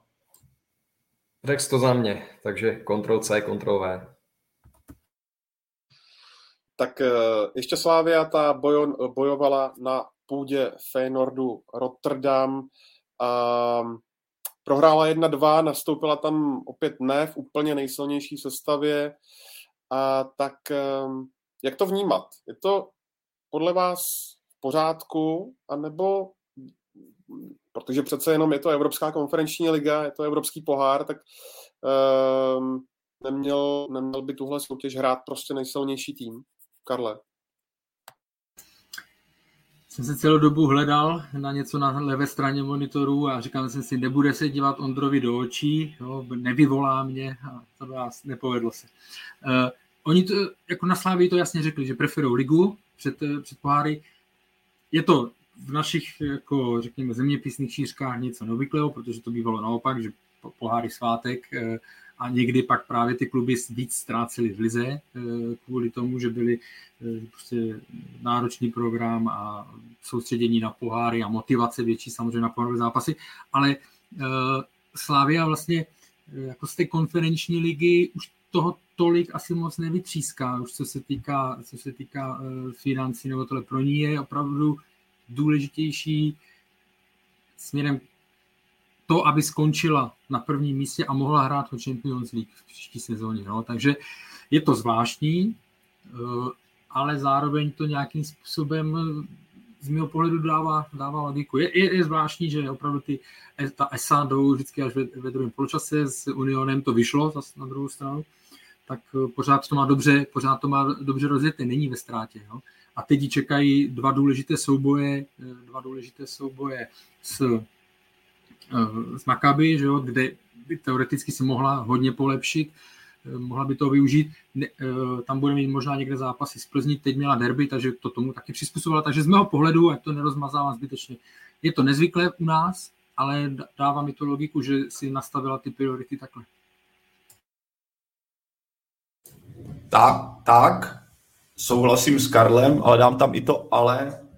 Pro mě, ano, teďka tady máme faktor ty zranění, který to výrazně ovlivňují, ale zároveň pro mě tým etablovaný Evropu v Evropě tak, jak je Slávě v posledních sezónách, tým, který atakoval, nebo byl ve čtvrtfinále Evropské ligy, tým, který za určité fáze Evropské ligy v poslední sezóně i uvažoval o potenciálním finále, i když to bylo jako, že samozřejmě nebylo to cílíme na finále, ale tak jako ta cesta tam jako svým způsobem reálná byla, tak je pro mě svým trošku jako zklamání, že by Slávě do jarní části evropských pohárů neměla postoupit, protože si myslím, že tým jako je Slávě, tým s kádrem jako je Slávě, eh, potřebuje hrát poháry co nejdéle, ne půl sezónu, a tady se ani nemusím, nemyslím to v narážce na finanční stránku, kterou jako Karel tady popsal, ale ti hráči potřebují hrát tyhle těžké zápasy mnohem častěji a jarní část poháru je v tomhle jako ideální. Za prvé na pro potenciální prodej, ač není to Evropská liga, není to Liga mistrů, konferenční liga, není to na očích, to je objektivní fakt, ale Slávě s tím, jak v posledních sezónách hrála, tak podle mě by měla hrát jarní část poháru a měla by to být její ambice. Není ten, ten tým nemá tak jako, není tak malý, aby se musel soustředit jenom na jednu soutěž. Tak to jako já samozřejmě chápu všechny ty argumenty, které padly, nemám s tím problém, přijímám je, ale zároveň je pro mě jako trošku i zklamání, pokud by Slávě měla odepsat poháry jenom kvůli tomu, aby se zaměřila na ligu. Čekal bych od toho, že Slávě už daleko větší klub, který, který se posune, má ambice trošku dál. Ale chápu ty proměny, které tam teďka jsou. No, zároveň jako ta konferenční liga je pořád nová, takže si myslím, že je to takový oťukávání, že ty týmy vlastně zjišťují, co jim ta soutěž může dát, co jim může přinést a já si myslím, že do budoucna třeba pro týmy ze zemí, jako je právě Česko, tak ta soutěž může být hodně zajímavá, protože za prvý finančně to není úplně, úplně špatný, jak jsem na to koukal, je to vlastně srovnatelný s tím, co bylo dřív za Evropskou ligu, která se posunula finančně trochu výš. Takže ty odměny jsou poměrně zajímavý. A druhá věc je, že je to soutěž, ve který podle mě i klub eh, z menší země má šanci se dostat daleko a udělat si jméno, prodat ty hráče.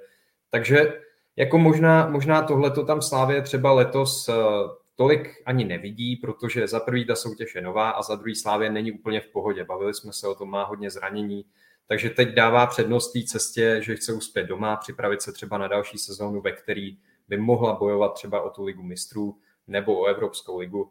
A celkem chápu, že, že ta konferenční liga je v tuhle chvíli pro, pro ní na druhý kolej. Ale do budoucna myslím, že to může být pro týmy z Česka hodně zajímavá soutěž. Dobrá, já ještě připomenu, že to následující utkání Sparty s Lyonem odvysílá Česká televize živě 21. října.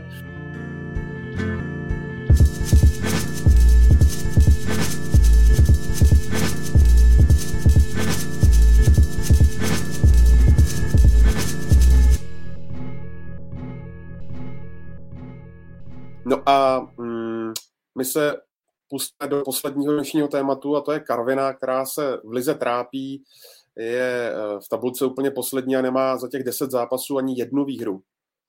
Tak eh, překvapuje tě v tomhle světle, Pájo, eh, že kouč Josef Weber je stále ještě koučem Karviné? Ne, ne, nejsem z toho tak v šoku vzhledem k faktu, že Josef Weber byl asi pro Karvinou jasnou první volbou, trenérem, kterého hodně chtěli a musíme vzít v potaz i kvalitu kádru. Rozhodně ta jeho pozice asi nebude ideální, vzhledem k pokutám pro kádr i realizační tým. A trošku jsem čekal, že možná teďka po Boleslavi poletí, ale že bych z toho byl jako spíš, spíš šokován, že Josef Weber pořád drží tak to zase ne. Ono asi kolik trenérů by se ti do Karviné hnalo, kolik trenérů zná to dané prostředí, muselo by si na to zvykat. Myslím, že tam je jako jak jsme se bavili posledně, eh, že Karel Jarolí má velkou důvěru v Boleslavi díky nějaké známostem tam, tak to samé bude platit asi v případě Josefa Webra v Karviné. Takže, takže úplně, že bych z toho byl v šoku, to ne, ale myslím si, že, jak říkám, že ta jako pozice má k ideálu daleko, a že pokud se po reprezentační pauze Karviná nezvedne, tak Josef Weber už velice brzy může být bývalým trenérem Karviné. No, Karviná jede po repre pauze, tuším, do Olomouce, takže to bude mít hodně těžké. A čem vidíte největší problém, který v Karviné panuje? Tak já nejsem teda úplně insider, ne, nejsem z regionu, takže nemám asi tolik informací, jako mají třeba kluci z těch regionálních redakcí, ale já jak na to koukám zvenku, tak eh, prostě mám dojem, že Karviná jede v hodně úsporným režimu, co se týče budování týmu. Vlastně když se podíváte na ty přestupové okna, vlastně kolik vynaložili peněz na hráče v minulých přestupových oknech, tak eh, pokud jsem se teda díval správně, tak na Transfermarktu to byly za poslední dvě přestupové období nula. Oni prostě neutrácejí za hráče, oni nekupují. Oni berou hráče na hostování nebo po skončení smlouvy často umějí vybrat zajímavý hráče, povede se jim to dobře poskládat, ale letos to zrovna vypadá, že za prvý se úplně třeba netrefili do těch, kteří přišli a druhá věc je, že jim odešli hráči, kteří pro ně byli hodně důležití. Třeba bych jmenoval Tomáše Ostráka, což je hráč, který určitě tam, tam zanechal výraznou stopu, nebo třeba Christian Herz, taky byl důležitý hráč pro Karvinou. Takže mám dojem, že se úplně nesrovnali s těma odchodama a úplně se netrefili do těch příchodů a výsledek je to, co teď vidíme taky mě, mě teda trochu překvapuje, že tam pan Weber ještě je, protože nula výher po, vlastně ve třetině ligy, to už je hodně kritická situace, takže já už bych asi čekal, že vedení bude razantnější, ale možná to souvisí s tím, o čem mluvím, že těch financí tam není tolik, takže možná by pro ně i byl problém třeba vyhodit trenéra, vyplácet mu nějaký platy, schánět novýho trenéra, takže asi jedou v tomhle režimu, věří, že třeba ještě pan Weber s tím něco udělá. Je to, podle mě je to dobrý trenér, já si myslím, že on tomu týmu má co dát, jenom většinou už prostě majitele sahají eh, ke změně v tuhle chvíli, protože chtějí dát nějaký nový impuls tomu týmu. A možná, že by Karviný už ten nový impuls teď pomalu slušel, protože ta situace už začíná vypadat špatně. Musí v Karviné vědět, eh, nakolik je to, ale jak jsme, podobná situace, já nevím, jak s Libercem jo, v létě, že prostě odešli hráči důležití a na, eh, to doplnění se nepodařilo. Jo, to, co zmiňoval, obě dvě zmiňoval eh, jména, které zmiňoval David, vlastně tak jsem si tady vypisoval Tomáš Ostrák, Christian Herz, ten, ten byl druhý nejlepší střelec, jo, druhý nejlepší střelec Karviné v minulé sezóně po, po Michalu Papadopoulosovi, který teď v téhle sezóně trpí tím, že tam nemá tak kreativní hráče. Jo. Není tam herc, je tam, není tam uh, ostrák ze strany, eh, je tam pořád čose, co jsem se bavil uh, s kluky, vlastně, kteří o tom u Karviné píšou, tak pořád je to jako nadstandardní hráč, ale náladový, prostě když ho to nebaví, tak tam tak na tom hřišti není. A je tam fakt hodně, když se podívám na sestavu, třeba jsem se díval jenom na jména a teď jsem Teď jsem si, eh, neviděl jsem rozestavení, eh, než začal zápas, tak jsem si říkal, pane bože, tam je asi šest nebo pět hráčů, který normálně jsme zvyklí na stoperech. Jo? Takže tam jsou dva stopeři, pak jde eh, stropek do zálohy jako de, defenzivnější hráč. Na, na krajích, na kraje jdou hráči, kteří umí hrát i stopera, i kraj. To znamená, jako chybí tam opravdu ta kreativita, je to vidět asi na tom počtu gólů jo, který, je, eh, který je velmi nízký. Že jo. A, takže jako nepodařilo se jim doplnění, eh, pak to je pro trenéra těžký. Co se týká těch hráčů, u Karviny jsme se vždycky bavili o tom, že to nějakým způsobem eh, lepí, že opravdu tam přivádí hráče, hodně z nich ze zahraničí, s výjimkou vlastně té minulé sezóny, kdy přivedla třeba Tomáš Ostráka, kdy přivedla Michala Papadopoulose, čím nemyslím mladého hráče, ale že to byl hráč třeba, který má nějaký vztah k tomu regionu a tak dále. A e, nepokaždé se vám, e, vždycky se jim to nějakým podařilo způsobem slepit a tak dále, nepokaždé se vám ale trefí e, nebo najít, podaří najít někoho, jako byl Adriel Balua. Jo, tom, takže teď zjevně nikoho takového tam nepřivedli, takže se trápí a jako moc optimismu tam jako důvod není a nevím, nevím jestli v téhle chvíli jako by změna trenéra něco řešila nebo nějak zásadně to, zásadně to změnila. Ale nejsem, jako nemám informace z kabiny, jestli tam je nějaký narušení vztahu, ale spíš bych řekl, že eh, prostě Karvina doplácí na, eh, na nedostatek kvality kreativních, eh, kreativních hráčů. Tak ono si stačí vzpomenout, no to není tak dávno, když jsme tady v Karvinou chválili, kdy oni hráli velice zajímavý fotbal, hodně běhavý, jako presovali, ten tlak vyvíjeli na soupeře a dokázali z toho využívat jako vítězství, respektive začalo se jim dařit a byli soupeře, který úplně nechceš pro celou ligu. A je to, já jsem teďka koukal na sportu, je to rok, je to rok a, to rok, rok a půl, kdy Karvina eh, proháněla jako kde koho. A když se podíváme na tu sestavu tehdy a podíváme no. se na ní teď, tam je osm hráčů zmizlo. Tam jako z té hmm. sestavy. Zbyl jenom Šindelář, Bolek a Čoze. Zbytek z té jedenáctky se teďka narazil na zápas Karviná Teplice z února 2020, eh, kdy vyhrála 3-0 Karviná doma. Teď jsem jako narazil na, ono by šlo ještě, ještě posouvat to dál, ale tehdy ten tým vlastně tak jako zajímavý jména, že jo, Adriel Valua, Linger, že jo, Tajvo byl v útoku. Defe. Tak, přesně tak. A přijde mi, že i Karvina v tomhle trochu změnila směr a možná to bude, a to si myslím, že třeba jde za jménem Josefa Webera. A tady je otázka, jestli on byl tou správnou uh, cestou tehdy, protože Karviná sázela dle mého na takový jako nečeský přístup. Nebála se kupovat zahraniční jména, která nebyla tolik uh, okoukaná, a za mě pro takhle malý klub to je správná, jako správný přístup. Když vezmeme v regionu, oni nejlepší talenty ti stáhne baník, že jo? takže z té mládeže ti nebude vylítávat tolik jmén.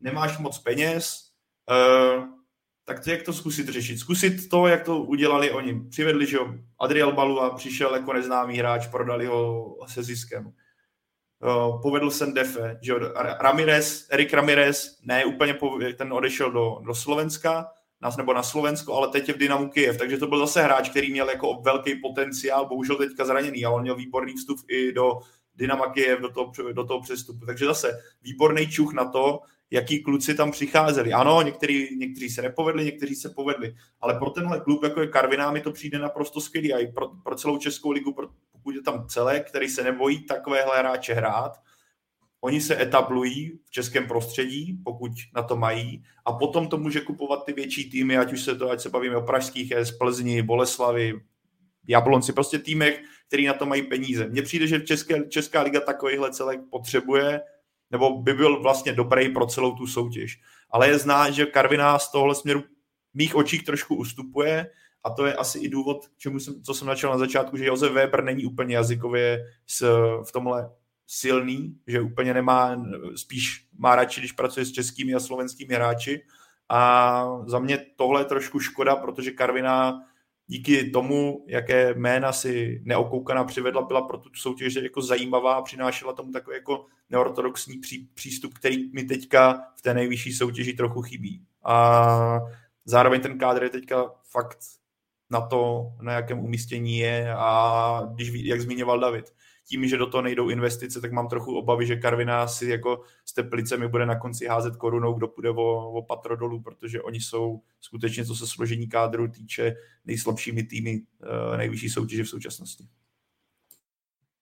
Ještě tady jeden divák správně zmiňuje třeba Dos Santose. Uh, zafunguje podle vás ta v úvozovkách motivace, pokud?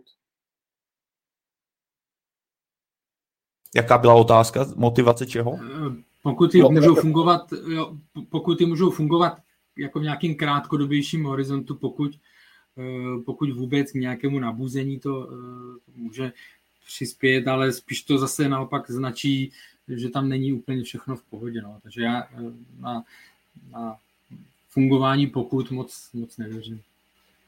V nějakým dlouhodobějším, protože tu kvalitu, jako pokud tam má, tu kvalitu nenahradíte, že jo.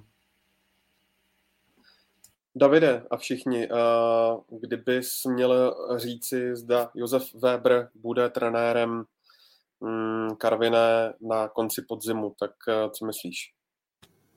To fakt věštíme, ale já bych si typnul, že spíš ne, protože zatím tam nevidím úplně jako náznak toho, že by se to mělo pohnout výrazně k lepšímu a že by Karviná měla začít sbírat body ve velkým, což potřebuje takže já věřím, že, nebo myslím si, že Karviná spíš k té změně sáhne, ale je to opravdu můj tip a e, asi, asi se to nedá brát jako úplně, že to, že to tak prostě opravdu bude, protože, jak jsem říkal, nejsem insider, nevidím úplně do toho, nejsem v kontaktu s vedením klubu nebo s lidma, kteří jsou na něj napojení, takže nedokážu to úplně, úplně vyhodnotit kvalifikovaně.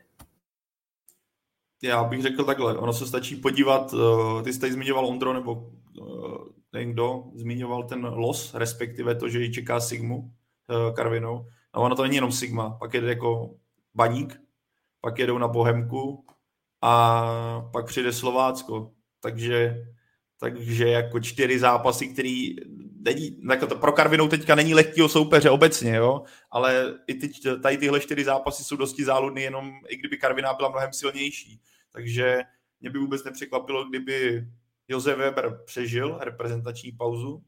Jako spíš si myslím, že nejdou teďka žádné hlasy, že by měl Josef Weber bal, balit kufry, ale vůbec by mě nepřekvapilo, kdyby tak třeba za měsíc už Josef Weber trenérem Karviné nebyl vzhledem k tomu, jaké soupeře Karviná potká a třeba takový jako regionální derby nebo souboj s Baníkem možná bude třeba tím zlomovým momentem a takovým tím zlomem vazu.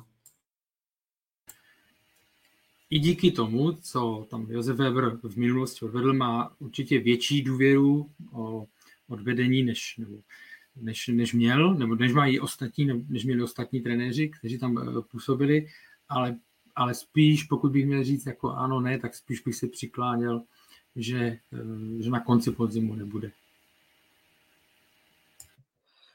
Dobrá, tak jsme na konci dnešního dílu Football Focus podcastu. Já vás ještě pozvu k vysílání ČT Sport. Eh, čeká nás, jak už jsme několikrát zmínili, reprezentační přestávka, takže v pátek vysíláme utkání české reprezentace proti Velsu a v pondělí na to naváže uh, utkání s Běloruskem, které se hraje Rus.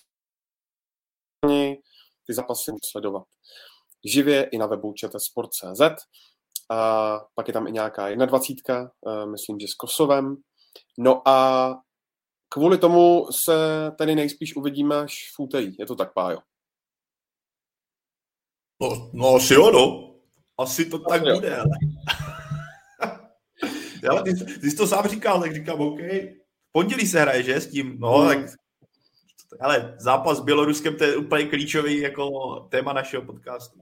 A někdo, někdo pod, ale včera někdo brblal na Twitteru, pan Továrník, že jsme nedávali, už jsme dlouho nemluvili o Slovácku, tak příště si dáme asi vedle reprezentace i Slovácko, který zatím jako jede fantasticky, takže jako na místě mu dá dostatečný prostor a pobavit se i o chlapcích z Moravy.